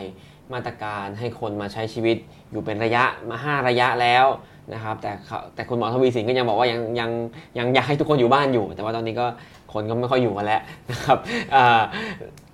จนถึงปัจจุบันเนี้ครับมาตรการก็จริงๆก็ผ่อนคลายมาเยอะแล้วนะครับ แล้วก็แต่ว่าอีกด้านหนึ่งพรกฉุกเฉินก็ยังคงใช้อยู่ คุณหมอครับมองไหมว่ามาถึงมาตรการถึงวันเนี้ยมันมันได้สมดุลหรือยังวันนั้นผมได้ยินกับหูเลยครับคนที่เจรจานี่นะครับ คนที่เป็นผู้ประกอบการจริงที่นั่งอยู่ครับนี่นั่งอยู่ก็เป็นตัวแทนของสมาคมต่างๆ ไม่ว่าสมาคมโรงแรมสมาคมอืมพัตตาคารครับหรือว่าคนที่เป็นบริษัททัวร์ต่างครับๆเขาก็เล่าให้ฟังว่าวันนี้มีคนอยากเข้ามาอื มอืมมีมีท่านหนึ่งนะครับ เป็นตัวแทนจากพวกบริษัทพวกทัวร์นะครับครับบอกมีคนอยากเข้ามาเท่าที่เขารู้มีนักศึกษาเนี่ย4,000คนอืม4,000 4,700คนนะครับขออยากจะเข้ามานะครับจะขอวีซ่าเข้ามา ปรากฏว่าไปที่สถานทูต ก็สถานทูตปิดเพราะไม่รับวีซ่ากลับไปถามที่สถานทูตจีนไปถามที่รัฐบาลจีนรัฐบาลจีนก็บอกว่าทางนี้ยังไม่เปิดเป็นต้น ซึ่งซึ่งแล้วก็เป็นความจริงด้วยว่าทางจีนเนี่ยก็ยังไม่เปิดครับ ไม่มันมีสองด้านนะครับ เรากับเขา แต่ถ้าเราสร้างความมั่นใจระหว่างกันครับนะครับ แล้วเตรียมตัวสำหรับชีวิตที่จะเกิดขึ้นในข้างหน้านะครับแค่เนี้ยแค่ตัวหลังตัวอย่างเดียวในสี่พันกว่าคนน่ะนะครับ แล้วเขาเข้ามานี่แต่ละปีเข้ามาใช้เงินใช้เงินในบ้านเราทั้งเท่าไหร่เป็นต้น มีมีในสถานการณ์ปัจจุบันมีมาตรการอะไรไหมครับ ที่คุณหมอมองว่าเออมันแสดงให้เห็นว่าบางทีก็ รัฐบาลอาจจะสร้างความกลัวให้กับประชาชนมากจนเกินไป จนมันไม่ไม่สมดุลแล้วกับวิถีชีวิตที่คนควรจะใช้ชีวิตต่อท่านได้ตะกี้มาตรการเนี่ยที่บอกมาตรการขั้น 4 ขั้นครับ5ถ้าพูดอีกในหนึ่งทำไมไม่ประกาศไม่ไม่ปล่อยตั้งแต่เดือนที่แล้วหรืออะไรอืมนึกออกไหมครับครับ นี่เป็นต้นนะครับคือเรื่องของเวลาไม่ได้บอกว่ามาตรการผิดนะอืมอืมแต่มาตรการคุณเลือกใช้เมื่อไหร่อ่าเป็นต้นนะครับ ตั้งเป้าให้ถูกหรือยังครับยอมรับกี่เท่าไหร่ แล้วคุณเริ่มทดลองไหมครับ ถ้าถ้าทุกอย่างนี่กลัวกลัวกลัวทำผิดมากกว่ากล้าทำถูกเดี๋ยวอาจจะไม่ได้นะครับ ผมยังกลับมาที่เรื่องกลุ่มแคร์ที่เราคิดขึ้นเนื่องจากสถานการณ์มีวิกฤตแล้วเราคิดว่ามีทางเลือกอื่น เพราะฉะนั้นนี่ก็เลยพยายามเสนอ หลักการของเรามีอย่างนี้ครับ ประการที่หนึ่งเราคิดเป็นด้านด้านสร้างสรรค์ เป็นด้านบวก เป็นเป็น positive thinking นะครับ เพราะฉะนั้นเราไม่ใช่ destructive ครับนะครับ ตัวที่2เนี่ยเวลาเราคิด เราเสนอเป็น solution provider ก็คือให้ให้คำตอบ เราไม่ใช่นักบน่นอืมอืมไม่งั้นเป็นเวทีเล่าทุกข์มาถึงก็บ่นใหญ่รัฐบาลทำอย่างนู้นไม่ได้นะไม่ได้นะฮะครับคุณถ้าคุณเป็นรัฐบาลคุณจะทำอะไรครับเพราะฉะนั้นเราจะเป็น solution provider คุณเลือกไม่เลือกไม่เป็นไร แต่ประชาชนได้ยิน อย่างน้อยที่สุดก็ประชาชนก็เอาเรื่องนี้เนี่ยเอ๊ะเป็นข้อคิดว่าจริงไหมครับเสนออีกด้านหนึ่ง ไม่ใช่ว่าได้ยินได้ยินแล้วกลัวไปด้านหนึ่งนะว่ากลัวเกินเหตุก็เลยเกิดเป็นครับปัญหาว่าพอหลุดทีหนึ่งเนี่ย กลายเป็นตกอกตกใจกันใหญ่ครับนะครับ เรื่องถัดไปใช่ไหมครับ เป็นเรื่องที่ 3 ก็คือว่าวิธีการที่เราเสนอต้องเป็นไปได้ด้วย เมื่อผมยกตัวอย่างเมื่อสักครู่นี้ครับว่าถ้าสมมติเราบอกว่าจะแก้ SME แก้อย่างไรครับเอาเงินมาจากไหน แล้วทำยังไงถึงจะแก้ปัญหาในเรื่องของว่าไม่ให้เกิดหนี้เสียทำไงให้สร้างความมั่นใจแล้วปล่อยไปได้ ปล่อยไปแล้วนี่เราไม่ได้คิดแค่ให้เงินนะครับอืม แต่เราคิดว่าให้อยู่ได้ 1 ปี ต้องผ่อนไปประมาณ 4 ปี แต่ว่าคุณต้องหาทางออกให้เขาด้วยครับสร้างทางเรื่องใหม่ๆ ผมยกตัวอย่าง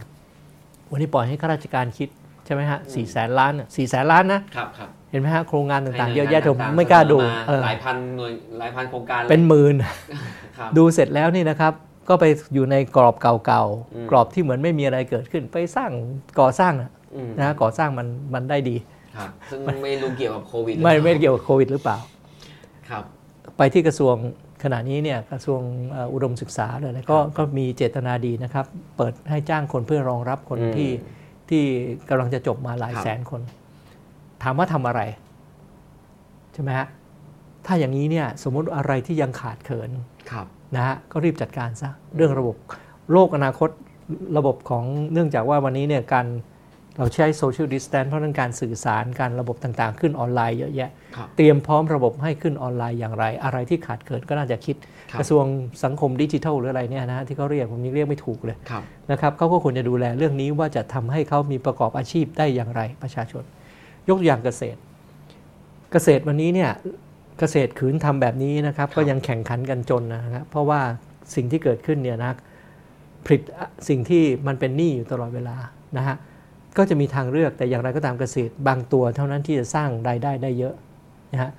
เช่นเช่นนะครับ ทุเรียนหรือว่าอืมเรื่องผลไม้ต่างอืมอืมๆหรือพวกผักต่างๆทีนี้ความต้องการเหล่านี้เนี่ยข้อมูลที่ช่วยได้นะครับคือข้อมูลที่เป็นวิทยาศาสตร์ ปกติเราจะต้องรู้เรื่องอุณหภูมิความชื้นครับนะครับเพื่อข้อมูลเรื่องดินครับนะครับ เรื่องอุณหภูมิความชื้นขณะนี้เขาในโลกเขามีนาซาเขาทำให้แทนนะครับ แต่ข้อมูลเรื่องดินเนี่ยไม่มีใคร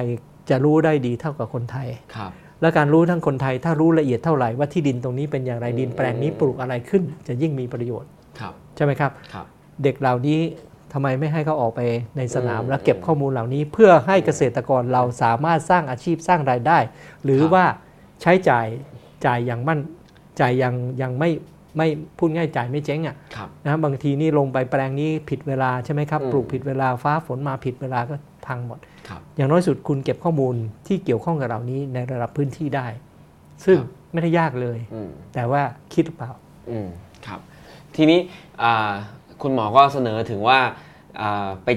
สร้างงานอย่างไรดีให้เป็นประโยชน์ด้วย แล้วก็เราต้องคิดด้วยว่าโลกอนาคตได้ต้องการอะไรครับใช่ไหมครับ คนต้องการสุขภาพที่ดีขึ้นครับ คนมีตังค์คนมีตังค์แล้วต้องคือเขาจะซื้อตรงนี้ คุณครับต้องแมทช์ระหว่างภาษาอ่าเราเรียกว่า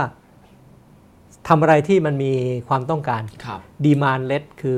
เริ่มต้นจากความต้องการจริงของสังคมครับ ไม่ใช่เริ่มต้นจากฉันอยากผลิตครับ วันนี้ก็ปลูกไปเยอะไปยุเอาไปหาแล้วไปหาขายทีหลังแล้วมันยุ่งนะปลูกข้าวจนเกินครับใช่ไหมครับผมก็เจ๊งไปแล้วใช่ไหมฮะถ้าสมมติว่าครับน้ำท่วมหรือน้ำแรงมันตอนนี้ปัญหาน้ำแรงตามมาในยยุ่งแล้วครับผมผมสงสัยว่าอย่างข้อเสนอที่คุณหมอเสนอมาไม่ว่าจะเป็นเรื่อง SME ก็ดีเรื่องพยายามเปิด การท่องเที่ยวก็ดี หรือว่าเรื่องการจ้างงานการใช้งบประมาณแก้โควิดให้มันมีประสิทธิภาพก็ดีเนี่ยสมมุตินะครับว่าอ่ารัฐบาลรับฟังทุกอย่างนำไปปฏิบัติเลยเนี่ยคุณหมอคำนวณว่ามันจะช่วยแก้หรือบรรเทาปัญหาเศรษฐกิจที่กำลังจะมาละลอกใหญ่เนี่ยได้สักขนาดไหนครับเออผมเชื่อว่าที่เขาบอกว่าตอนเนี้ยเขาครับเขาคาดว่า GDP ลดลง 10 10%นะครับครับ แต่10%ที่หายไปนี่มันเอฟเฟกคนยากคนจนที่สุดนะครับอืมดูตัวเลขจากการศึกษาของเออธนาคารไทยพาณิชย์ครับ คน 30%อยู่ได้ 2 เดือนครับ คนอยู่ได้ด้วยแอสเซทที่มีอยู่นะครับ คือทรัพย์สินต่างๆเนี่ยครับเสร็จแล้วเนี่ยถ้าอยู่ได้ 3 เดือนนี่อยู่ได้ 3 เดือนมีประมาณเกือบประมาณ3 1ใน3นะครับครับครับกว่าเกือบครึ่งอยู่ได้ครับ3เดือนเท่านั้นเอง เพราะฉะนั้นเนี่ยกลุ่มพวกเนี้ยเป็นกลุ่มที่จะต้องดูแล นะครับเพราะฉะนั้นถ้าถามว่า GDP ปรับปรุงได้อย่างไรเราเรายังไม่มีตัวเลขหรอกครับ แต่เราคำนวณจากสิ่งที่หายไปครับตัวเลขแล้วเป็นตัวเลขราชการทั้งสิ้นนะครับครับเมื่อตะกี้ผมพูดเรื่องของการท่องเที่ยวเนี่ยอืม13 13%ของ GDP จะหายไปในปีนี้ครับมูลค่าประมาณ1จุด1จุด1จุด1จุด7ล้านล้านหรือไงเนี่ยประมาณนี้ เพราะฉะนั้นตอบยากครับ แต่ว่าถ้าถามว่าตัวเนี้ยรู้ตรงไหนอุดตรงนั้นอืมนะครับแล้วดูภาพรวมซะก่อนตรงไหนอืมที่เป็นตัวครับ ตัวตัวอะไรตัวไดเวอร์ทำไมถึงผมถึงไปโฟกัสอยู่ที่เรื่อง SME เพราะครับ SME จะทำให้คนอืมคนเนี่ยอีกดวงหนึ่งข้างหลังครับคนที่อยู่ในภาคที่เป็นหนี้ของธนาคารเอกชน15 ล้านคนครับ แล้วถามกลับกันว่าถ้ารัฐบาลไม่ได้ทำอะไรเลย คือไม่ได้หยิบข้อเสนอเหล่านี้ไปใช้และไม่ได้มีไอเดียไม่ได้มองล่วงหน้า ไม่ได้คิดคาดการณ์ทำอะไรเผื่ออีก 3 เดือน 6 เดือนข้างหน้า แล้วก็อยู่กันไปแบบนี้เนี่ย ในแง่หนึ่งก็ยังใช้พรกฉุกเฉินแล้วก็ยังปิดมีมาตรการปิดนั่นปิดนี่อยู่เนี่ย มันจะพังได้แค่ไหนครับ พังนี่ผมไม่รู้แต่ว่าปรากฏการณ์ที่เด็กออกมาครับเกิดขึ้นจากเรื่องของที่จริงเป็นส่วนหนึ่งของเรื่องเศรษฐกิจแน่นอน เพราะครับเศรษฐกิจมีคำพูดกันว่า real politics is about economic อืมพูดง่าย ๆ ว่าที่จริงเนี่ยเรื่องของครับอำนาจรัฐจริง ๆ คือเรื่องของปากท้องครับใช่ไหมครับครับถ้าไม่เดือดร้อนทุกคนอิ่มนี่ผมว่าอืมเออตัดทำอะไรทำไปเถอะครับคุณจะไปแบ่งผลประโยชน์มาแย่งตำแหน่งรัฐมนตรีอะไรแย่งไปเถอะเพราะมันไม่เดือดร้อนมมครับแต่ถ้าเมื่อไหร่ก็ตามถึงแล้วขณะนี้ถึงแน่นอนแล้วครับนะครับ มันก็ออกมามีการเคลื่อนไหวอืมซึ่งมันก็เป็นตัวผลักดัน เสียงสะท้อนเหล่านี้มันสะท้อนผ่านทางสื่อบ้างทางสื่อออนไลน์ต่าง ๆ ที่อาจครัจะบไม่ได้สื่อใหญ่นะครับครับแต่เด็กได้เห็น นักนักเรียนไม่อยากอืมไม่อยากเรียกว่าเด็กเรา ผมต้องเคารพเขาเพราะว่าครับเขาก็เป็นผู้ใหญ่แล้วล่ะครับรุ่นของน้องเขาได้เห็นครับผมนะฮะคนรุ่นหลังได้เห็นครับแล้วก็มีความคิดที่ต่างก็อยากครับแสดงออก อยากจะบอกอย่างโอเค อันนี้ไหนไหนกลับมาเรื่องนี้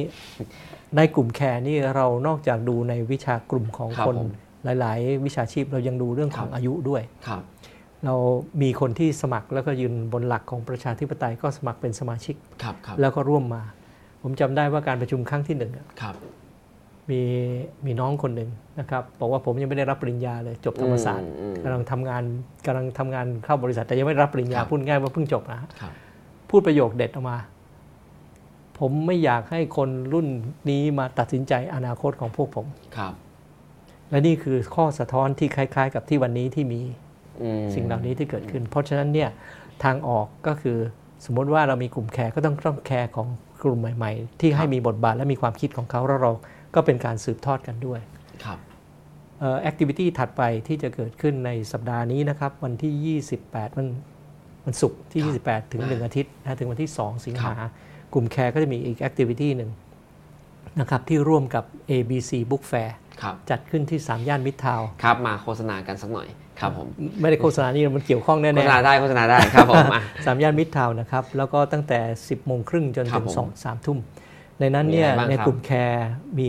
นอกเหนือจากการขายหนังสือนะครับแล้วก็จะมีงานแคร์ก็ไปเข้าร่วมใน 2 กิจกรรมใหญ่ ก็คือ Young Careครับนะครับก็คือให้เด็กรุ่นหลังเนี่ยที่ไปร่วมในงานซื้อหนังสือสร้างอาวุธอาหารทางปัญญานั้นเนี่ยไป ไปร่วมด้วยนะครับครับ คืออยากเห็นประเทศเป็นอย่างไรก็ไปมีอืมมีมีบอร์ดที่จะให้เข้าไปอืมเสนอความเห็นครับนะครับเอ่อแล้วก็อ่าอันนี้ก็เป็นอันหนึ่งแล้วก็จะมีมีภาพยนตร์ครับนะครับ มีภาพยนตร์ที่เป็นภาพยนตร์ที่มาจากมีภาพยนตร์ที่เป็นภาพยนตร์ที่ฉายให้ครับแล้วก็ให้เพราะว่ามาจากหนังสือนะคครัรับบแล้วมีการวิจารณ์จากท่านศิลปินแห่งชาติคือครับคุณสุชาติสวัสดิ์ศรีครับนะครับ มาพูดครับ ด้วยนะครับผมว่าถ้าไปติดตามดู อันนี้ก็เป็นการเชื่อมต่อทางปัญญาที่เกิดขึ้นนะคครัรับบประมาณนี้ครับครับ วันที่เท่าไหร่นะครับ วันที่ 28 ถึงวัน 28 กรกฎาคม28 กรกฎาคมจนถึงวันที่เอ่อ2สิงหาสองสิงหานะครับมาโฆษณาเลยนะครับ แล้วก็ถ้าเกิดระหว่างนี้เดี๋ยวผมจะมีคำถามกับคุณหมออีกสักชุดหนึ่งนะครับ ไม่เยอะแหละแต่ว่าถ้าเกิด ท่านผู้ชมติดตามอยู่นะครับแล้วก็ทราบว่าสามารถไปร่วมกิจกรรมของกลุ่มแคร์ก็ได้นะครับหรือว่าระหว่างนี้มีอะไรอยากพูดคุยแลกเปลี่ยนนะครับเป็นความคิดเห็นก็ได้ก็คอมเมนต์เข้ามาได้ใต้ไลฟ์นี้นะครับหรือว่าถ้ามีคำถามอะไร อยากจะถามคุณหมอถึงไอเดียที่จะเป็นทางออกให้กับสังคมบ้านเมืองไทยในช่วงนี้ได้ก็คอมเมนต์เข้ามานะครับเดี๋ยวอีกสักพักหนึ่งจะหยิบมาถามกันนะครับเมื่อกี้คุณหมอพูดเรื่องเศรษฐกิจกับการเมืองจริงมันเป็นเรื่องเดียวกัน ถ้าคนกินดีอยู่ดีคนก็ไม่ไม่เดือดร้อนไม่ไม่ออกมาประท้วงหรอกเนาะอืมอ่าแต่ว่าอ่ามันจริงแค่ไหนครับว่าถ้าคนอ่าทำมาหากินไม่ได้ ก็จะต้องประท้วงเหรอหรือว่าถ้าเกิดเขาทำมาหากินไม่ได้เขากำลังเดือดร้อนเรื่องเงินอยู่เขาก็ต้องไปพยายามหาเลี้ยงตัวเองก่อนไหมจะเอาเวลามามาจัดม็อบแล้วจะกินอะไรครับ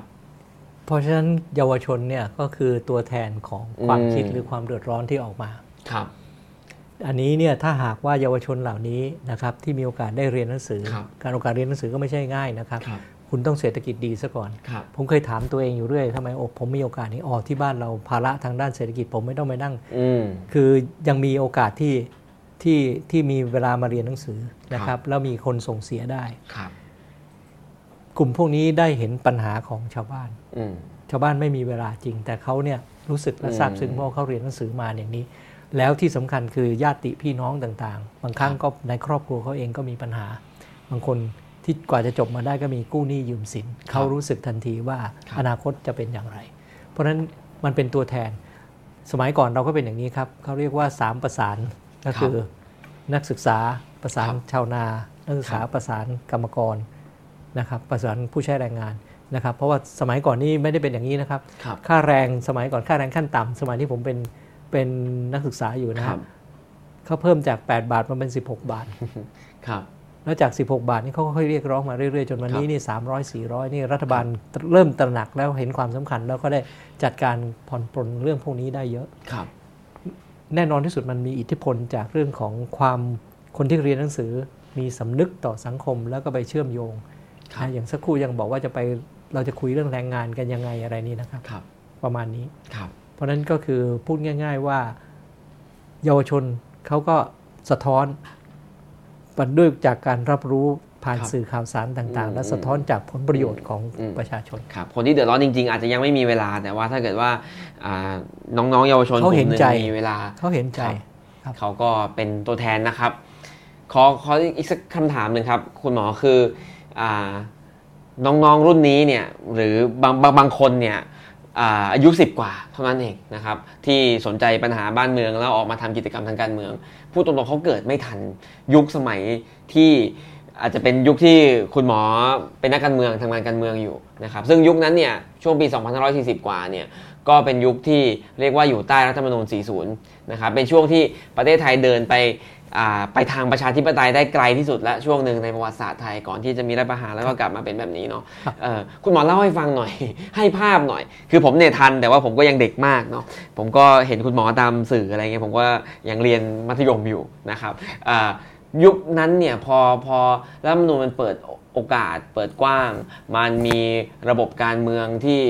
เอ่อประชาชนโหวตใครมาก็เป็นอย่างนั้นแหละ นโยบายหาเสียงไว้ก็สามารถเอาไปทำได้ได้จริงเนี่ย ลองให้ภาพหน่อยว่ามันมันมันดียังไง ให้เราฝันหน่อยว่าเออคนที่กำลังเรียกร้องหาประชาธิปไตยอยู่ เขาจะได้พอมีภาพบ้างว่าถ้าเรียกร้องไปถึงวันนั้นได้จริง มันจะเป็นแบบประมาณเนี้ยครับเราจำภาพที่ถูกกดมาชนชาชิน ใช่ใช่ใช่ก่อนหน้าผมก็เหมือนกัน ผมเนี่ยอยู่ใต้ผมเกิดมาปี 2497 ครับผมนะครับ เสร็จแล้วก็อยู่ใต้รัฐบาลสลิดต่อเนื่องมาถนอมอะไรต่างๆ ไม่มีการเลือกตั้งไม่รู้เลยนะครับ จนกระทั่งชั้นมัธยมมั้งมีการเลือกตั้งครับป2512ครับที่รุ่นที่ท่านชวนหลีกภัยครับแล้วคุณพ่อของท่านจตุรนต์เพื่อนผมเนี่ยนะเป็นสสครั้งแรกอะไรเงี้ยนะฮะมันก็เป็นการครั้งแรกโอ้โหตื่นเต้นกับการเลือกตั้งมาเป็นต้นครับ แต่ครั้งนั้นยังไงก็แล้วแต่นี่มันก็มาเรื่อยๆ ก็ยังเป็นเรื่องรู้สึกว่า เอ๊ะมันเป็น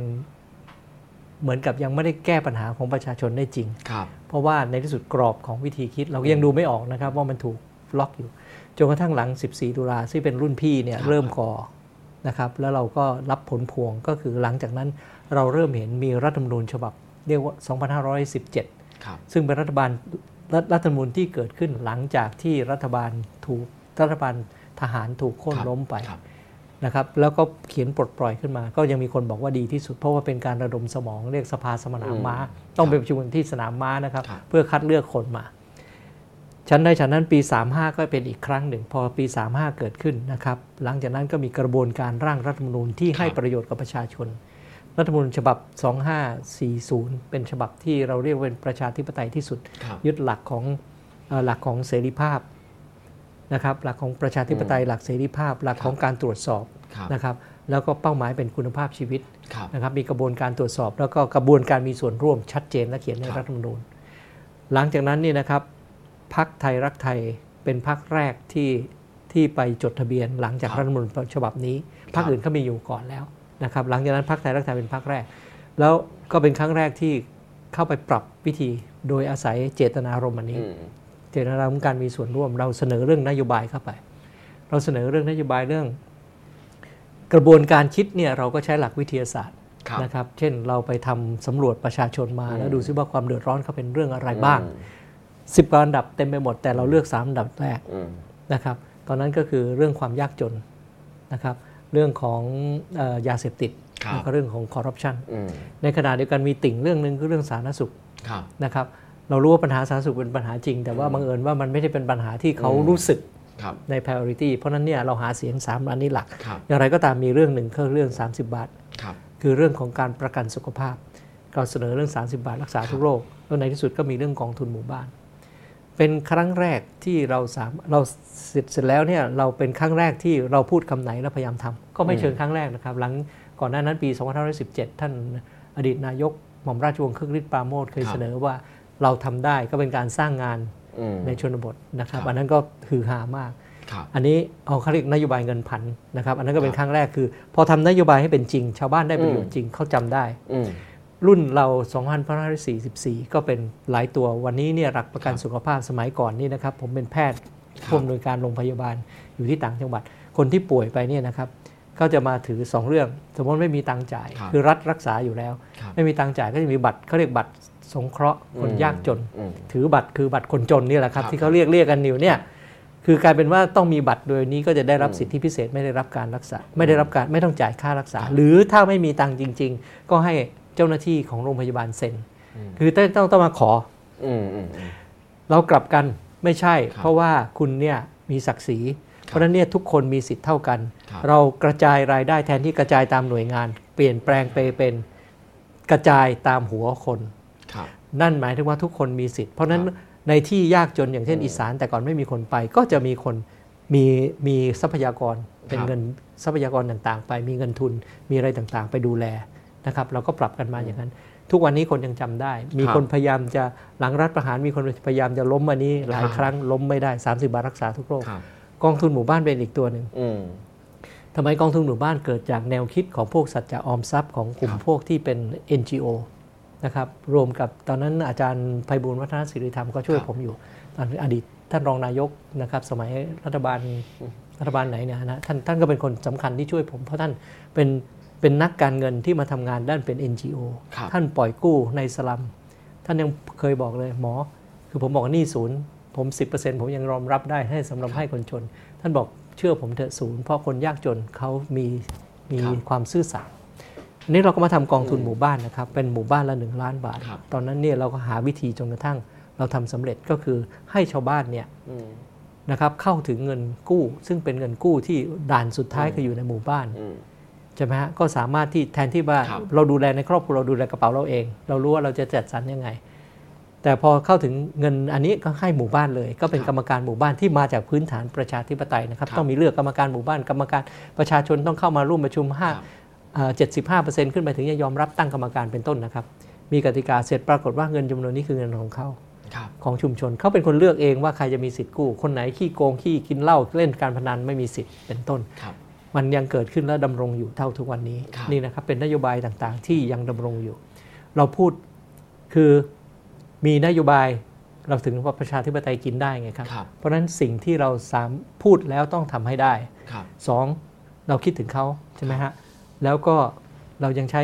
ว่าทำมากกว่าที่พูด เพราะหลังจากนั้นเรายังทำหลังเราไม่ได้หาเสียงเรื่อง o t o p เราก็ออกเรื่อง o t o p อืม o t o p คือการเปลี่ยนวิถีชีวิตอืมใช่ไหมครับ อย่างเช่นสถานที่ท่องเที่ยวอาหารที่เราทำกินหรือผ้าห่มที่ชาวชาวชาวบ้านเขาทำกันเองทำใช้เปลี่ยนวิถีชีวิตให้เป็นมูลค่าเป็นเพิ่มรายคได้รับเพิ่มเป็นต้นนะครับ สิ่งเหล่านี้ยังอยู่นะครับครับโอท็อปก็ไม่มีใครล้มอืมนะครับ เพราะฉะนั้นนี่คือตัวอย่างสำคัญสำคัญถึงการแปลงนโยบายไปสู่รูปธรรมให้จับต้องได้ครับแต่พื้นฐานที่จะเกิดขึ้นได้นี่คุณต้องคิดถึงประชาชนก่อนครับ ไม่ใช่ว่าพวกฉันก่อนอืมพักฉันก่อนครับแล้วเอ่อคนนี้เป็นเอ่อ กระทรวงนี้ก่อนกระทรวงครับนั้นก่อนนี่แย่งกันอย่างนี้นี่ประชาชนไม่รู้ครับได้ประโยชน์ยังไงครับผมผมสัมผัสได้ว่าผมนั่งอยู่นี่ผมสัมผัสได้ว่า เวลาคุณหมอพูดถึงประสบการณ์สมัยนั้น ดูมีรอยยิ้มและยังมีแววตาคิดถึงมันอยู่ ผมถามสั้น ๆ เดี๋ยวจะไปให้ให้ทางดูคำถามทางบ้านบ้างแล้วนะครับ คุณหมอว่าเรายังจะมีโอกาสที่จะมีสิ่งที่เรียกว่าประชาธิปไตย หรือว่ามีโอกาสที่นักการเมืองที่ทำเพื่อประชาชนจะเข้าไป นำเสนอแล้วก็ดำเนินนโยบายที่ให้ประโยชน์ลงไปกับคนยังมีโอกาสอยู่ไหมครับ อะไรที่มันไม่สมดุลมันต้องปรับมาที่สมดุลโดยธรรมชาติครับ เพราะฉะนั้นขณะนี้ผมถือว่าไม่สมดุลทางการเมืองอืมให้ประคือประชาชนเป็นเจ้าของอำนาจครับ แต่คุณให้ประโยชน์กับกลุ่มบุคคลครับเราใช้คำว่าสองมาตรฐานนี่อืมเร็วๆนี้เราก็เพิ่งอืมเห็นนะเรื่องโควิดเนี่ยนะครับครับ มันไม่ต้องมีใครอธิบายอืมผมไม่ต้องพูดซ้ำไม่ได้ครับพูดครับชาวบ้านเขารู้สึกครับผมพูดตามเขานะฮะ เมื่อไม่สมดุลมันก็จะปรับมาที่สมดุลครับผมเพราะฉะนั้นมันจะต้องเกิดการเปลี่ยนแปลงครับการเปลี่ยนแปลงนี้จะเกิดขึ้นช้าหรือเร็ว หรือว่าเป็นรูปแบบไหนก็ขึ้นอยู่กับว่า คนที่มีอำนาจอยู่เนี่ยเซนซิทีฟไวต่อสิ่งที่ต้องการการเปลี่ยนแปลงมากน้อยอย่างไรครับผมถ้าหากไม่ไวฝืน ก็ครับมันก็มันฝืนไม่ได้อืมมันก็มีอะไรที่ปรับเปลี่ยนขึ้นคมารับผมครับอะไรที่อย่างที่ที่ไม่ได้ไม่ได้ตั้งใจแล้วก็ควบคุมไม่ได้ ครับผมก็เป็นหลักวิทยาศาสตร์ตามธรรมชาตินะครับ อะไรที่ไม่สมดุลวันหนึ่งมันก็จะต้องปรับมาเอง แล้วก็ธมารรมรู้ชาติเลยธรรมชาครับติแล้วก็มาติดตามดูกันนะครับ ว่าเอ่อประเทศชาติจะปรับไปยังไงบ้างนะครับ ขอดูคำถามจากทางบ้านหน่อยนะครับ ช่วงคำถามนะครับ ตลอดชีวิตทางการเมืองของคุณหมอตั้งแต่ตั้งพักไทยรักไทยอะไรคือสิ่งที่คุณหมอคิดว่าสำเร็จและล้มเหลวที่สุดครับ ผมถือว่าสิ่งที่ทำทำไปเรื่อยๆ ทั้งสังสมชีวิตผมเนี่ยตั้งแต่ก็ปีนี้ก็ 65 66 ละนะครับ เราก็บังเอิญอยู่ในกรอบของสังคมครับกรอบของครอบครัวที่ที่อยากจะเจตนาทำทำดีอะนะฮะครับ ไม่ได้ว่าไม่ได้ว่าชมตัวเองนะฮะหมายถึงว่าทั้งสังคมจะมีส่วนหนึ่งที่เป็นอย่างนี้ เพราะฉะนั้นครับจะมีคนที่มาร่วมอยู่ในกระบวนอย่างนี้ได้ดีครับเราก็ทำไปเรื่อยครับๆนะครับ สิ่งที่นอกจากการทำมาหากินให้เพื่อตัวเอง ดำรงชีวิตอยู่ได้แล้ว สิ่งไหนที่เราสามารถทำประโยชน์ให้สังคมก็ทำไปเรื่อย ผมคิดว่าช่วงชีวิตที่สำคัญ คือช่วงช่วงที่เป็นนักศึกษาเนี่ยครับผมก็ไม่รู้ผมทำไมต้องเป็นทำไมต้องเป็นฉันด้วยนึกออกไหมฮะครับวันหนึ่งเนี่ยเราเป็นนักศึกษาเรียนดีเรียนหมอที่ประสบความอืมสำเร็จแน่ๆอยู่แล้ววันดีครับคืนดีมันเกี่ยวข้องกับเรื่องการเมืองครับเข้าไปเกี่ยวข้องจนกระทั่งผมอยู่ในเมือง อยู่ในบ้านอยู่ในบ้านไม่ได้ ต้องหนีเข้าไปอยู่ในป่าอยู่ประมาณครับ4ปีครับนะครับโชคดียังมีโอกาสกลับรอดชีวิตกลับเข้ามาครับก็ถือว่าเป็นเป็นคืออะไรเป็นชีวิตใหม่ที่ที่เพื่อนๆนี่คือเพื่อนๆสังเวยไปแล้วครับนะครับก็เป็นการตอบแทนละเพราะฉะนั้นทำอะไรนี้ก็ไปข้างหน้าไป ถามว่าสำเร็จก็สิ่งที่สำคัญคือหลังจากที่เรามีประสบการณ์หลายๆอย่าง แล้วก็เข้ามาอยู่ในช่วงการเมืองช่วงที่อยู่ในช่วงกับร่วมกับรัฐบาลของ ท่านอดีตนายกทักษิณเป็นช่วงที่เราสามารถมีบทบาทและเรียนรู้ได้เยอะทีเดียวครับอะไรที่เคยคิดไว้ได้ทำเยอะอืมคุณหมอสุรพงศ์เคยเล่าแม้กระทั่งคุณหมอสงวน คุณหมอสงวนเป็นรุ่นพี่ผมนะคครัรับบตั้งแต่เราเรียนกันตั้งแต่เป็นนักนักศึกษาด้วยกันเลยนะครับครับก็ถามคุณหมอคุณหมอสุรพงศ์ก็ถามคุณหมอสงวนว่ามีอะไรที่พี่อยากในชีวิตนี้อยากทำอืมแล้วคุณหมอสงวนก็เลยเอาเรื่องของการปประระกักันนสุสุขขภาภาพพมาครับนะครับ ซึ่งอันนั้นเราก็มาทำให้จนสำเร็จ สิ่งเหล่านี้เราภูมิใจอยู่ครับเวลาที่เราออกไปบางครั้งเนี่ยนะฮะน้ำน้ำตาเราไหลเลยเขาถอดเสื้อออกมาแล้วบอกว่านี่ครับผ่าตัดหัวใจไม่ได้ไม่ต้องเสียไม่ตัใช่งค์เงินคบารังบคนก็เปิดท้องบอกผมเจออุบัติเหตุหรือเป็นอะไรผ่าตัดเนี่ยครับรอยผ่าตัดถ้าไม่งั้นผมไม่มีสิทธิ์ครับเป็นความลึกๆเราเป็นความภาคภูมิใจ แล้วตะกี้ที่ผมพูดโครงการต่างๆ ที่สร้างประโยชน์ให้กับประชาชนไปแล้วครับนั่นคือความภาคภูมิใจ ที่ไม่ต้องมีใครครับมาสั่งเสริญเรารู้แก่ใจครับ แล้วผมก็เก็บเงียบๆว่าเราอยู่ตรงไหนที่ถามว่าเป็นความผิดพลาด ผมคิดว่าอันนี้ไม่มีไม่ไม่คือเราทำไปตามอืมเราเป็นอะไรอะเราไปตามวิทยาศาสตร์ เราแก้ไปณวันนั้นเพราะเราเห็นแค่นี้ครับเราจัดการไปอย่างนี้ จัดการผิดบ้างก็ไม่ก็ถือว่าเป็นบทเรียนไปครับแล้วความผิดที่เกิดขึ้นหลายส่วนไม่ใช่เพราะเราอืมผมไม่ได้บอกให้มีอยากให้มีรัฐประหารปี 49 ครับ แต่ถึงเวลามันมาอืม ก็ณวันนั้นผมถึงบอกว่าเออเกมโอเวอร์แล้วเกมนี้ผมไม่เล่นแล้วต่อไปนี้ผมไม่เล่นแล้วเรื่องการเมืองมเพราะว่าคุณเล่นเล่นเอาอาวุธมาไล่ผมอีกแล้ว ครับ พอแล้ว พอแล้วมาตั้งแต่วันนั้นสิบกว่าปี ครับผมครับผมก็ไม่ได้รับตำแหน่งทางการเมืองเลย และไม่คิดว่าครับจะรับตำแหน่งทางการเมืองอะไรแล้ว ครับ ตอนนะนี้ครับก็เป็นตอนนี้ก็เป็นวัยเกษียณกลุ่มช่วยคิดอยู่ข้างนออ่ากถ้าก่อนถ้ายังมีโอกาสความจริงนักคิดหลายคน นะครับคุณหมออาจารย์ประเวศอะไรเนี่ยครับก็เคยเคยคุยกันเมื่อ 20 ปีก่อนมั้งอ่าท่านยังบอกเลย คุยกันบนกันในในกลุ่มพวกเรานะครับครับผมท่านบอกว่าสื่อชอบมาถามว่าเมื่อไหร่อาจารย์จะเล่นการเมือง แล้วก็ยิ้มที่จริงการที่เรามีสามารถเสนอความคิด แล้วครับทำให้เกิดการเปลี่ยนแปลงของสังคมครับนั่นคือการเมืองที่แท้จริง อืมครับไม่จำเป็นต้องเข้าไปอยู่ในตำแหน่งก็ได้อ่าผมถามว่าถามวันนี้เราดูถ้าเราดูพูดสมัยใหม่หน่อยนะครับ มาร์คซักเคอร์เบิร์กมีตำแหน่งไหมไม่มีตำแหน่งไม่ในมีรัฐบาลครับแจ็คหมามีตำแหน่งไหมไม่มีครับใช่ไหมฮะเบซอสของอเมซเอ้ยโทษเอ่อคุณอเมซอนเนี่ยครับนะฮะเจ้าซีอเขาไม่เห็นมีตำแหน่งเลยครับในที่สุดเนี่ยทุกคนมีอิทธิพลครับใช่ไหมครับเปลี่ยนแปลงเรื่องต่างๆบิลเกตอย่างเงี้ยครับใช่ไหมครับเปลี่ยนแปลงอืมใช่ไหมฮะเป็นต้นครับ อันนี้เป็นสิ่งที่เป็นลิเกซี่จริงครับๆ การเปลี่ยนแปลงไม่จำเป็นต้องอยู่ในรัฐบาลอืมแต่การเปลี่ยนแปลงแล้วถ้าเปลี่ยนแปลงโลกนี่ขณะนี้ด้วยคำเข้าใจแล้วมีวิชั่นเป็นเรื่องสำคัญครับครับผมขอดูคำถามข้อต่อไปละกันบางคนบอกว่ากลุ่มแคร์เกิดขึ้นส่วนหนึ่งเพราะพรรคเพื่อไทยเองเริ่มตอบโจทย์ทางการเมืองได้น้อยลง คุณหมอมองผลงานพรรคเพื่อไทยในช่วงหลายปีที่ผ่านมาเป็นยังไงบ้างครับ ผมอยากจะโทษกรอบของกระบวนการที่มันเกิดขึ้นทางการเมืองทุกวันนี้ครับ มันจำกัด ทำให้คนที่อืมจะเข้าไปทำงานการเมืองต้องไปทำในกรอบที่เขาเขียนไว้ครับนะครับ มีการประชุมสภาการประชุมสภาก็ไปเล่นอยู่แถวแถวๆเนี้ยนะคครัรับบนับนับองค์ประชุมหรือไม่ แล้วก็พูดกันเนี่ยถกกันไปถกกันมานะครับ แล้วทำให้มันถูกจำกัดเรื่องครับนะฮะแต่ว่าคนที่จะมองทางออกในเชิงบริหารในการช่วยบ้านเมืองเนี่ยนะครับ มันมันถูกจำกัดมากอืมเขาอาจจะพัก พักเพื่อไทยไม่ใช่ไม่เสนอทางออกนะครับครับถ้าจำให้ดีโครงการรถไฟ 2 ล้านล้านครับนะครับ ที่ของท่านรัฐบาลของท่านนายกยิ่งรักษณ์ครับเสนอ ถ้าป่านนี้นี่เรามีไปแล้ว แล้วเราครับเชื่อมการติดต่อกับโลกไปแล้วเกาะครับติดไปแล้วครับเราหาเงินเป็นยังไงเราคิดเหมือนกันนึกออกไหมครับครับแต่ว่าไม่ได้ทำเพราะว่าผิดไปหมดเลยอืมทำอะไรก็ผิดครับแค่คิดก็ผิดอีกข้างหนึ่งทำอะไรก็ถูกหมดนี่มันไม่ใช่แล้วผมถึงบอกว่ามันเป็นการสู้กันระหว่างอำนาจอนุรักษ์นิยมครับของฝ่ายอีกฝ่ายหนึ่งนะครับ ซึ่งเป็นคน ไปยึดถือและกุมอำนาจในหลายๆส่วน แล้วยังมีอำนาจเหนือกว่าอำนาจของฝั่งประชาชนครับ ครับคำถามอ่าคุณหมอวิเคราะห์ทำเดี๋ยวนะครับคำถามเมื่อกี้เนี่ยถามที่พรรคเพื่อไทย ซึ่งคุณหมอเนี่ยอ่าตอบไปในทางว่าเออพรรคเพื่อไทยจริง ๆ ก็มีท่าทีมีบทบาทเสนอแล้ว แต่ว่าอ่าติดกรอบ ที่ถูกสร้างขึ้นถูกมากติกาที่อ่าทำไว้จนกระทั่งจำกัดไม่สามารถนำเสนอสิ่งที่ก้าวหน้าให้กับสังคมได้ ก็จึงทำได้แค่เท่าที่เห็นเนี่ยแหละ จึงทำได้เท่าที่เห็น ครับผมคำถามต่อไปคุณหมอวิเคราะห์ทำความเข้าใจคนจำนวนหนึ่งที่ยังเชียร์รัฐบาลอยู่ปัจจุบันเป็นยังไงบ้างครับ อะไรเป็นเงื่อนไขสำคัญที่ทำให้รัฐบาลนี้ยังมีประชาชนจำนวนหนึ่งที่สนับสนุนอยู่ครับ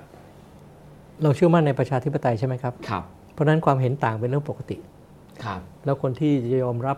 ก็รู้สึกว่าโอเค คืออันนี้เป็นทางออกอืมก็เป็นสิทธิ ก็ไม่เป็นไร ไม่เป็นไรครับ แล้วแล้วทำไมครับคุณหมอเห็นไหมว่าเขามีเหตุผลอะไร คือโอเคถ้า ผมไม่ไปวิเคราะห์แทนเขาต้องถามเขาสิครับจะมาถามผมได้ยังไง คือผถ้ามไม่ได้คิดแบบนั้นน่ะก็จะคิดแทนก็ไม่ได้ จะคิดแทนก็คงไม่ได้ครับนะครับ เพราะว่าผมว่าผมยกตัวอย่างง่าย ๆนะครับข้าราชการครับหรือพนักงานประจำครับส่วนหนึ่ง คือชีวิตไม่ต้องมีความเสี่ยงครับ อยู่กับยังไงก็ได้เงินเดือนครับอยู่บริษัทใหญ่เขาก็ไม่ไล่ออก หรือว่าบริษัทเนี่ยยังมีธุรกิจอยู่ เขาก็จะมีกรอบความคิดที่ แล้วบังเอิญว่าได้ประโยชน์จากราราชการก็ยังชอบอยู่ครับเรื่องออกไหมครับ ในขณะที่ชาวบ้านเนี่ยชาวบ้านที่ก็ต้องหาเลี้ยงวันต่อวันครับ พวกนี้เขาคิดอีกแบบนะครับครับใช่ไหมฮะอันหนึ่งเขาคิดว่าหนึ่งรัฐบาลทำมามากี่ชุดก็ไม่เกี่ยวข้องกับเขาครับ แต่บางเรื่องนี่มันสื่อถึงเขาอืมใช่ไหมครับเขาถูกโทษนะครับ ถูกเจ้าหน้าที่รัฐรังแกครับหรือเจ้าหน้าที่รัฐมาเอาผลประโยชน์อันนั้นเขาเกลียดรัฐแน่นอนอืมและส่วนใหญ่จะเป็นตัวเล็กอืมส่วนใหญ่เป็นเป็นคนเล็กครับๆที่จะไม่มีอำนาจในการต่อรองครับผมเพราะฉะนั้นเนี่ยมันไม่แปลกที่คนที่จะคิดถึงแล้วก็ตระหนักถึงความสำคัญของการมีอำนาจอืมก็คือฝั่งประชาชนตัวเล็กตัวน้อยอืมครับ ขอบคุณครับไปคำถามต่อไปดีกว่านะครับอ่าตอนนี้ล่าสุดกลุ่มนักศึกษาที่ชุมนุมเรียกร้อง 3 ข้อ ข้อ 1 หยุดการคุกคามเสรีภาพประชาชน ข้อ 2 เปิดทางให้มีการแก้ไขรัฐธรรมนูญฉบับปัจจุบัน ข้อ 3 ให้ยุบสภาแล้วเลือกตั้งใหม่ ข้อ 2 และข้อ 3 คุณหมอมองยังไงครับ คิดว่าเป็นทางออกของการเมือง ยุบสภาของประเทศได้แล้วไหมเลือกตั้งใหม่ก็อยู่ในกฎเก่าก็ไม่มีความหมายครับ สิ่งที่สำคัญผมว่าปมสำคัญขณะนี้คือกติกาบ้านเมือง คืคืออรัรัฐฐธรธรรมรมนูนูญญ60 ครับครับ ซึ่งผมว่าผมยังเชื่อว่ามีหลายท่านพยายามหาทางออกข้อแรก ซึ่งผมก็ฟังได้ก็คือแก้ที่ปมที่จะขอแก้ครับนะครับอย่างไรก็ตามเขาเที่ยวนี้เขาตีกรอบไปเยอะครับอืมเขาผูกเองฮะเขาต้องแก้เองแล้วครับ ตอนเนี้ยคืออม ไปเอาเรื่องของการลงประชามติมาล็อก แต่ตอนลงอ่าประชามติก็ไม่ให้คุณแสดงความคิดเห็นเลยครับเพราะครั้งที่แล้วมีความคิดเห็นก็ความคิดเห็นต่างเขาก็แทบแย่ครับนะครับเขาผูกเองเขาต้องแก้เองคือเขาผูกเงื่อนรัฐธรรมนูญมาเอง ซึ่งซึ่งเป็นรัฐธรรมนูญที่แก้ไม่ได้ ในในสภาพที่เป็นจริงคนที่อยู่ในอำนาจไม่เคยตระหนักถึงความรู้สึกที่จะต้องแก้อ่าซึ่งมันก็จะต้องมีการมีครับเพรสเชอร์จากอีกด้านหนึ่งแน่นอน ถ้าหากว่ามีแรงกดดันจากภายนอกบอกให้เขาแก้ วันหนึ่งเขาอยากแก้ขึ้นมา เขาเองก็จะพบว่ามันไม่ง่ายเองใช่ไหมครับ ตอนนี้ วันนี้ครับ รัฐธรรมนูญนี้กติกากฎหมายที่มีครับอยู่นี้ ไปเขียนล็อกไม่ให้อีกฝ่ายหนึ่งขึ้นมาอืมปรากฏว่าเขาขึ้นมามีอำนาจรัฐครับลืมไปว่าตัวเองจะต้องกลับมาเจอปมนี้มีปัญหาอยู่ครับครับผมที่มีปัญหาทะเลาะกันในในพักแย่งตำแหน่งกันวุ่นวายกันก็เพราะเรื่องพวกกติกาเหล่านี้ด้วยครับ ครับผมขอบคุณครับ ถ้าเมื่อกี้คุณหมอเล่าข้อเสนอ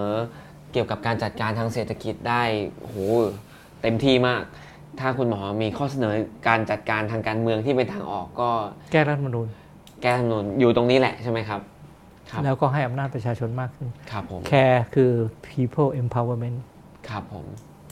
นั่นคือพื้นฐานต้องเป็นประชาธิปไตยครับ ก็สอดคล้องกับข้อเรียกร้องที่ตอนนี้ในแต่สังคมก็มีอแต่ด้วยวิธีการของคนที่ผ่านประสบการณ์มาอีกแบบหนึ่งครับเรารู้ว่าการปรับเนี่ย คือมันมีสองอัน การประเชิญประจันหน้ากันครับ ก็มีการแตกหักกัน แต่การครับที่อีกด้านหนึ่งก็คือเขามีฝ่ายฝ่ายรัฐบาลกับฝ่ายค้านครับเราเป็นฝ่ายเสนอไงครับครับก็คือถ้าเราเสนออย่างนี้ก็ระดมความคิดเห็นมาทำแบบผู้ใหญ่หน่อย แต่ไม่ได้หมายว่ามีทางออกให้เลือกมแล้วใครจะไปเลือกใช้ยังไงก็ว่ากัน รัฐบาลจะเลือกก็เลือกไป ครับผม ประโยชน์อยู่ที่ประชาชนเรารับได้ ครับผมคำถามต่อไปครับ มีประเด็นทางกฎหมายอะไรที่ควรต้องปรับปรุงปลดล็อกหรือยกเลิกเพื่อกระตุ้นหรือส่งเสริมเศรษฐกิจบ้างไหมครับมันตอบด้วยตัวมันเองแล้วฮะตัววันนั้นเอาผมคำเอาคนอื่นมา ที่เขาออกไปไม่ได้นะครับ แล้วก็คนอื่นไม่อยากเข้ามาทางครับทาง EU หรืออะไรคือเรื่องของพรกฉุกเฉินอืมเขาก็เลยนึกว่าบ้านเมืองยังยังมีปัญหาฉุกเฉินนะฮะอืมเขาไม่ได้สนใจนะครับมีพรกฉุกเฉินแบบนั้นข้อที่หนึ่งก่อนนะคครัรับบผมสอง ควรจะต้องยกเลิกพรกฉุกเฉินอ่าสองคือใช้กระบวนการที่ให้สมดุลระหว่างเรื่องของการจัดการควบคุมโรคกับครับเรื่องของการปลดปล่อยพลังทางเศรษฐกิจครับให้คนสามารถอยู่ได้ นี่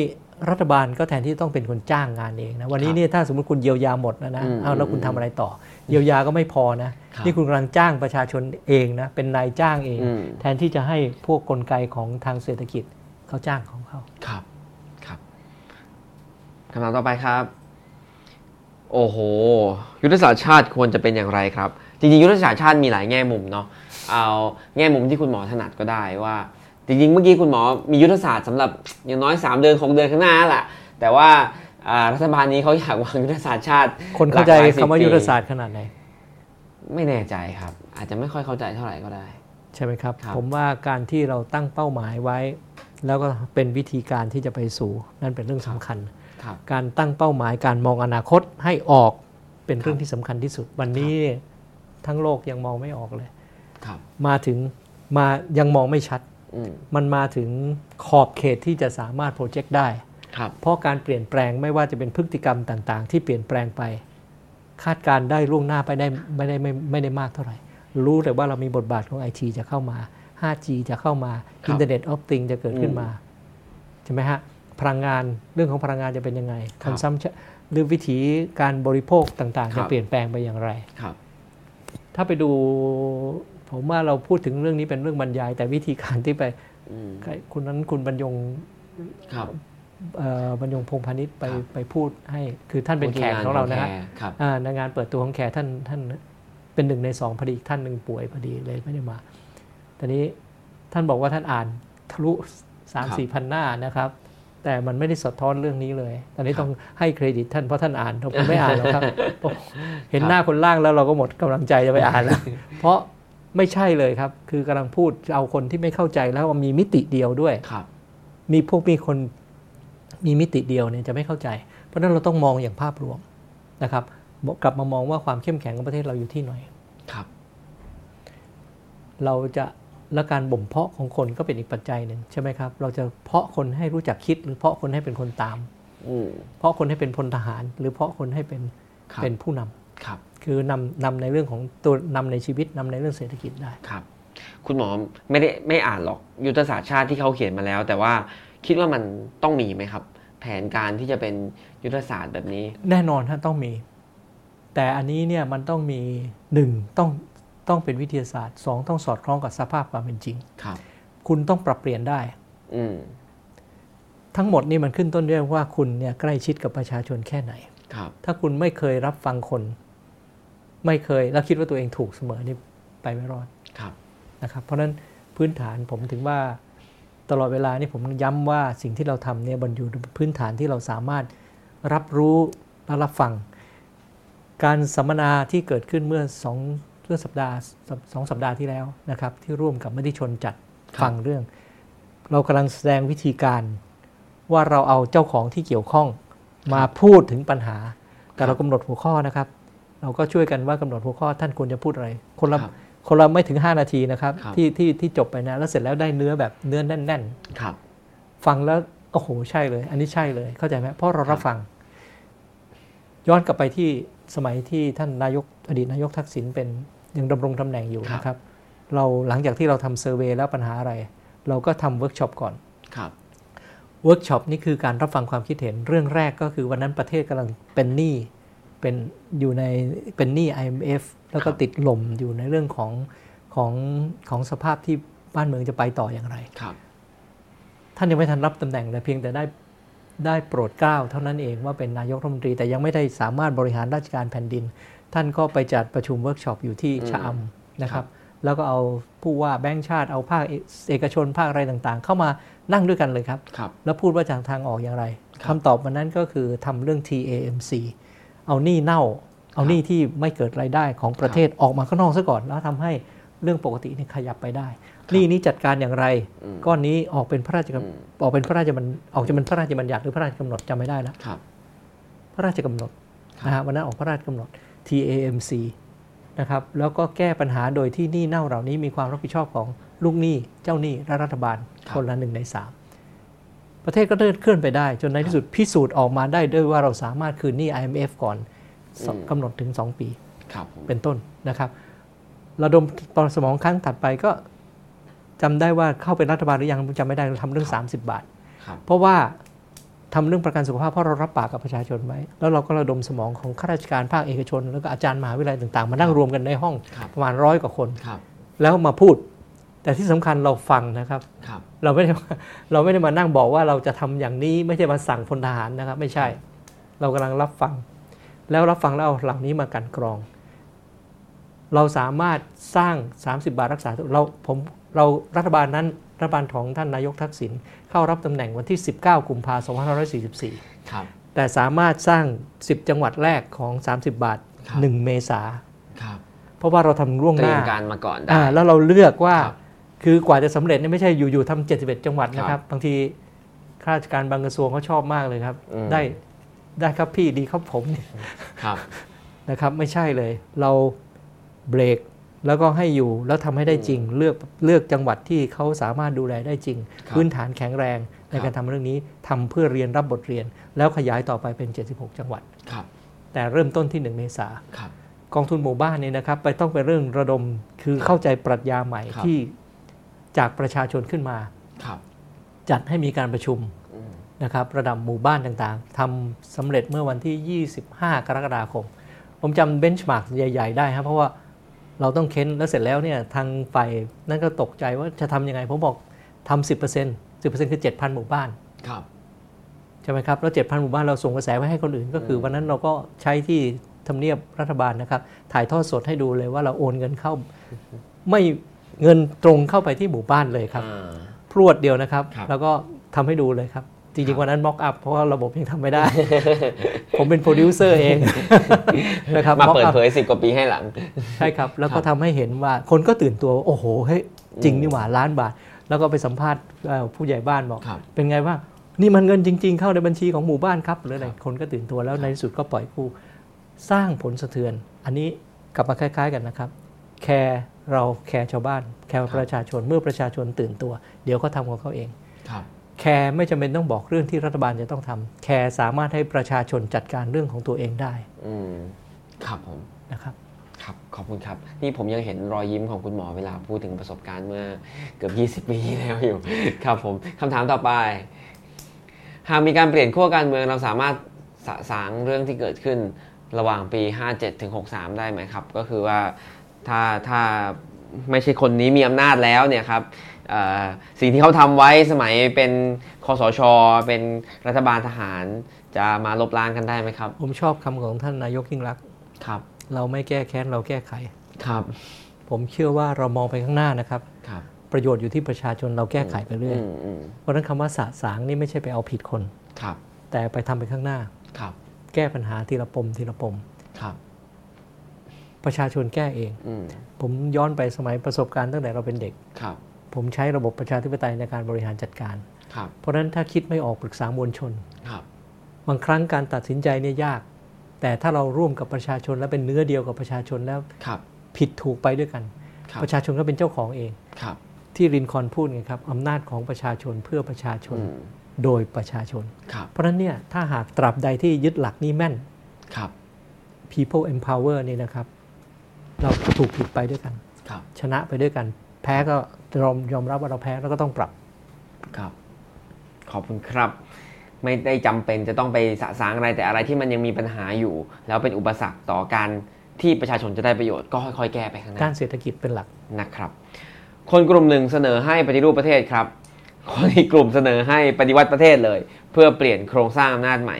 คุณหมอมองสองแนวคิดนี้ยังไงครับ เราสามารถปฏิรูปไปบนโครงสร้างเดิมหรือต้องล้มล้างโครงสร้างเดิมแล้วสร้างโครงสร้างปฏิรูปกับปฏิวัติคือการเปลี่ยนแปลงครับ การเปลี่ยนแปลงนี่ไปหาปมก่อน ว่าครับปมไหนเป็นปัญหา วันนี้ปมอำนาจที่มาของอำนาจรัฐไม่ได้ยึดโยงกับประชาชน ผมใช้คำของท่านจตุรนต์ชอบใช้คำนี้ไม่ยึดโยงกับประชาชน มันชัดเจน คุณเลือกตั้งมาเนี่ย เสียงคุณมาได้เยอะ คุณก็นับให้มันหาหาวิธีนับจนกระทั่งมันแพ้ครับ ใช่ไหมครับครับทำไงก็ได้ทำให้แพ้ เอาไม่งั้นก็เอาคนครับสสเก้าอี้เสริมมานั่งรวมกันเป็นตั้งรัฐบาล อย่างนี้มันก็ครับแล้วก็ถูกผิดกันไปให้คนที่ไปอืมตัดสินข้างหน้าอีก มันก็อืมไปกันใหญ่นะครับแต่นี้เพราะฉะนั้นเนี่ยถ้ากติกาเหล่านี้กลับขึ้นมาแล้วยึดโยงกับประโยชน์กับประชาชนสร้างกลไกขึ้นมานะครับ ผมว่าก็ประเทศจะไปหน้าได้ครับตะกี้หลักธรรมชาติ มีด้านบวกก็ต้องมีด้านลบครับ เชื่อไหมฮะในร่างกายเรามีระบบ counter check ทั้งหมดครับ เวลาที่เรางอแขนนี้มัดนี้ดึงมัดนี้หย่อนนะครับครับ ตลอดเวลาเวลาทำอะไรไปจะต้องมีอีกตัวหนึ่งเบรกอืมมี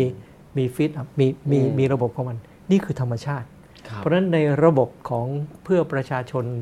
เพื่อในระบบประชาธิปไตยครับก็ต้องมีระบบที่ให้ตรวจสอบกันเองอืมให้ครบ ไม่ใช่ว่าพวกเดียวกันเองตรวจอะไรก็ถูกอืมครับเป็นต้นนะครับครับ แล้วยึดโยงกับประชาชน ผมถึงย้อนกลับไปว่ารัฐธรรมนูญปี 40 ได้ออกแบบจากความเจ็บปวดอืมก่อนหน้านั้นได้ดีที่สุด ครับ แปลว่าเราจะต้องปฏิวัติเปลี่ยนแปลงโครงสร้างไหมครับ หรือว่าเราค่อยๆ แก้ไปบนโครงสร้างเท่าที่ผมบอกนเปลี่ยนแปลงก็ถ้าโชคดีมันก็ไม่รุนแรงครับ ถ้าอาจจะโชคไม่ดีมันก็ออกมาแรง ผมก็ไม่รู้ไม่มีใครครับคาดเดาครับ ไม่มีใครคาดเดาได้เท่าไหร่หรอกครันี่บแต่แต่รู้ว่าต้องเปลี่ยน ผมครับกับเพื่อนผมที่อยู่คนละข้างกันเขาก็ยังต่างคนต่างรู้ว่า มันจะมันต้ต้อองงเปเปลี่ลี่ยยนนมันแต่จะไปยังไงฝืนธรรมไม่รู้ชาติมันอยู่ไม่ไม่มีได้ใครรู้ ไม่มีใครรู้ครับผมต่างคนต่างยอมรับว่ามันต้องเปลี่ยน แต่ไม่รู้เปลี่ยนอย่างไร ครับผมขอบคุณครับเหลยคำถามหนึ่งใช่ไหมสุดท้ายหรือยังสองคำถามครับ คุณหมอเคยตั้งพักไทยรักไทยที่ disrupt การเมืองไทยมาแล้วเมื่อปี 240 กว่า และเป็นความหวังของคนจำนวนมากมาก่อน คุณหมอมองพักก้าวหน้า อ่าไม่ใช่พักก้าวไกล หรือว่าคณะก้าวหน้า หรืออดีตอนาคตใหม่อย่างไรครับ ขอขออนุญาตผมจะไม่วิจารณ์คนอื่นนะคครัรับบแต่ดูแล้วเนี่ยนะครับในเรื่องของพักไทยรักไทยที่เกิดขึ้นนั่นนะฮะคือสอดคล้องกับการเปลี่ยนแปลงครับ ถ้าพักก้าวหน้าหรือหรือก้าวไกลเนี่ยนะครับเข้ามาแล้วเนี่ยสอดคล้องกับการเปลี่ยนแปลงหรือความนิยมของประชาชนอืมเขาก็จะมีโอกาสได้ชนะเหมือนคกัรันบนะมีคครับวามคล้ายกันไหมครับ ตอนเกิดเอ่ขึ้นอเราเกิดขึ้นจากในเรื่องของเศรษฐกิจมปัญหาเศรษฐกิจ แล้วผู้น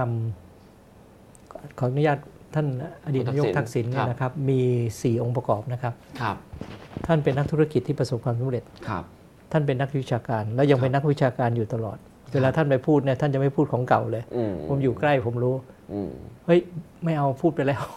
นึกออกไหมครับครับนะครับ เพราะฉะนั้นนี่ท่านอ่านอ่านหนังสืออยู่ทุกวันนี้ยังอ่านมากอยู่ นะครับ ท่านเป็นเอ่อเอ่อนักการเมือง เพราะตั้งแต่ตั้งการเมืองหมายถึงว่าสัมผัสกับประชาชน แล้วมีอุดมการณ์ที่ออกมาอยากจะแก้ครับแล้วท่านเป็นข้าราชการอดีตข้าราชการอืมครับการที่อดีตข้าราชการเข้าใจระบบราชการหรือข้อจำกัด และมีวินัยอืมอืมอืมในระดับ ถึงครัจะบบริหารองค์กรใหญ่ขนาดนี้ได้ครับขณะนี้นะครับปมของบ้านเมืองเป็นปัญหาเศรษฐกิจบางครั้งสิ่งที่ข้อเสนอที่ยังขาดขาดแหว่งแหวงไปเนี่ย มันกลายเป็นวิจารณ์เรื่องระบบงบประมาณแทนที่จะพูดถึงระบบเศรษฐกิจโดยรวมอืมซึ่งอันนี้อ่าแคร์กำลังเสนอที่เติมเข้าไป เติมครับเต็มผมให้กับทุกคน ครับผมก็มีตรงไหนที่ยังเป็นช่องโหว่ที่แคร์สามารถเสนอได้ก็จะเล่นบทบาทนี้เนาะแล้วพักไหนเอาไปใช้ได้ไม่ขัดข้อง ครับผมขอบคุณครับคำถามสุดท้าย Spirit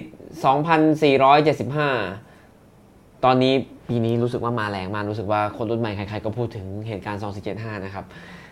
คุณหมอคิดว่าควรถูกให้ชีวิตใหม่มันท่ามกลางวิกฤตทางการเมืองไทยในปัจจุบันยังไงไหมครับ คือเรื่องประวัติศาสตร์ก็เป็นเรื่องที่ความเข้าใจลึกซึ้งและเราไม่ได้อยู่ตรงนั้นครับนะครับ ผมเองขออนุญาตยังไม่ไปเข้าใจถึงตรงนั้น แต่รู้ว่านั่นเป็นการเปลี่ยนแปลงที่ครั้งสำคัญครับแล้วผมไปอ่านอ่านหลายเรื่องนะครับครับคำประกาศผมเพิ่งได้ยินเมื่อไม่กี่ปีที่เพิ่งมาโปรโมทครับครับ คำว่าช่อราดบางหลวงมันเกิดขึ้น ตั้งแต่ไม่มีนักการเมืองนะครับอืม2475เกิดขึ้น แล้วพูดถึงเรื่องการช่อราดบางหลวง ผมถามว่าช่อราดบางหลวง ไม่ใช่เกิดจากนักการเมืองอืมแล้วใช่ไหมฮะก่อนครับ2475ไม่มีนักการเมืองสักคนครับ มันเกิดขึ้นจากอะไรครับนะครับ ดังนั้นเนี่ย ตัวนั้นเนี่ยข้อมันสะท้อนกลับมาที่ข้อกล่าวหาวันนี้ว่าที่จริงเนี่ยครับนักการเมืองคือต้นตอของการช่อราดบางหลวงหรือไม่อืมนะครับ นี่กลับไปสะท้อนในระบบ เพราะฉะนั้นนี่อืมการปรับตรงนี้เนี่ยผมไม่แน่ใจ ผมเองไม่ได้ตามลึกซึ้งครับถึงปรัชญาของตรงนั้น แต่ว่าครับหัวใจมันอยู่ที่มีการเปลี่ยนแปลงให้สอดคล้องกับกับเรื่องของของอืมสังคมอยู่ตลอดเวลามากกว่าครับผมนี่ก็เป็นอีกสิ่งหนึ่งที่2475ทิ้งไว้ที่คุณหมอเก็บเกี่ยวได้นะครับ แต่มีเพิ่มอีกคำถามหนึ่งนะครับอ่าเห็นเมื่อก่อนทำงานด้วยกันครับ คุณหมอตอนนี้ไม่รู้ยังได้ติดต่อถามถ่ายกันบ้างหรือเปล่า ไม่รู้ว่า คุณทักษิณคิดอะไรไว้ แล้วก็คำถามก็คือว่าถึงตอนนี้คุณทักษิณควรจะวางบทบาททางการเมืองอย่างไรต่อไปครับ ท่านเองไปอยู่นอกประเทศอยู่แล้วครับถูกกติกาต่างๆ เบียดไปจนกระทั่งอยู่นอกประเทศ ท่านก็ติดตามปัญหาบ้านเมืองบ้างนะครับแต่ถามว่าก็เป็นข้อเสนอข้ออะไรต่างๆ ซึ่งใครจะไปทำทำอะไรต่างๆ ท่านก็เสนอผ่านสื่ออยู่ครับครับนะฮะจะไปใช้ยังไงแล้วแต่ ท่านยังทันสมัยมากครับครับ แม้กระทั่งเรื่องโควิดครับที่เป็นวิทยาศาสตร์ด้านการแพทย์อืมเรายังเคยพูดเล่นๆเลยบอกท่านยังบอกรู้มากกว่าผมอีกอืมซึ่งจริงครับจริงครับหลายเรื่องนี่ท่านท่านอ่านและตามทันครับผมครับ เอาประมาณนี้แล้วกันครับผมขอบคุณคุณหมอมากนะครับ วันนี้คุณหมอก็มาอยู่กับเราชั่วโมงกว่าๆเกือบ 2 ชั่วโมงเต็มๆนะครับให้แง่คิด ทั้งทางเศรษฐกิจการเมืองแล้วก็วิกฤตที่เรากำลังเผชิญอยู่ แล้วก็ให้ข้อเสนอหลาย ๆ อย่างที่เป็นประโยชน์นะครับ ซึ่งคุณหมอย้ำว่าข้อเสนอเหล่านี้ที่ออกมาโดยกลุ่มแคร์แล้วก็คุณหมอเองเนี่ยใครจะหยิบไปใช้ก็ได้ รัฐบาลนี้จะหยิบไปใช้ก็ได้พรรคการเมืองไหนจะหยิบไปใช้ก็ได้ หรือว่าข้อเสนอไหนที่ประชาชนสามารถหยิบไปใช้ได้ก็สามารถเอาไปใช้ได้เลย เท่าที่เห็นว่ามันเป็นประโยชน์นะครับ วันนี้คุยกับคุณหมอเนี่ยก็มีแง่มุมเอาวิธีคิดทางวิทยาศาสตร์มาจับกับ การเมืองอีกแล้วนะครับ ก็ทำให้เราเห็นว่าโอเค อะไรที่มันไม่สอดคล้องกับธรรมชาติมันไม่สมดุลกันเอง มันก็จะมีต้องมีวิธีปรับกันเองตามธรรมชาตินะครับ ทั้งเรื่องวิทยาศาสตร์ร่างกายของเราสุขภาพ สิ่งแวดล้อมรวมถึงการเมืองด้วยนะครับ แต่ว่าไม่รู้ว่าจะปรับอย่างไรและเดินหน้าไปทางไหน เราก็ช่วยกันติดตามต่อไปนะครับวันโอวันวันออนวันครั้งหน้านะครับเราจะมาในวันพุธที่ 29 นะครับ พุธหน้านะครับ ติดตามกันทุ่มครึ่งนะครับ จะคุยกับ จะคุยเรื่องงานคนทำงานและที่ทำงานในวิกฤตเศรษฐกิจกับคุณธนาเทียนอัจฉริยะนะครับ ก็ติดตามวันโอวันวันออนวันได้สัปดาห์หน้าด้วยนะครับ วันนี้ก็อ่าเต็มที่กันแล้วกับคุณหมอนะครับ ขอบคุณคุณหมอมากนะครับ ที่ขอบคุณมากครับที่มายินดีครับคุยกับเราแล้วก็มาแชร์ทั้งประสบการณ์ในอดีต แล้วก็มุมมองต่ออนาคตให้พวกเราได้เปิดโลกกันมากขึ้นนะครับ ก็ขอบคุณคุณผู้ชมที่ติดตามกันมา ถึงตอนนี้ครับผมขอบคุณครับ วันนี้ลาไปก่อนครับ สวัสดีครับ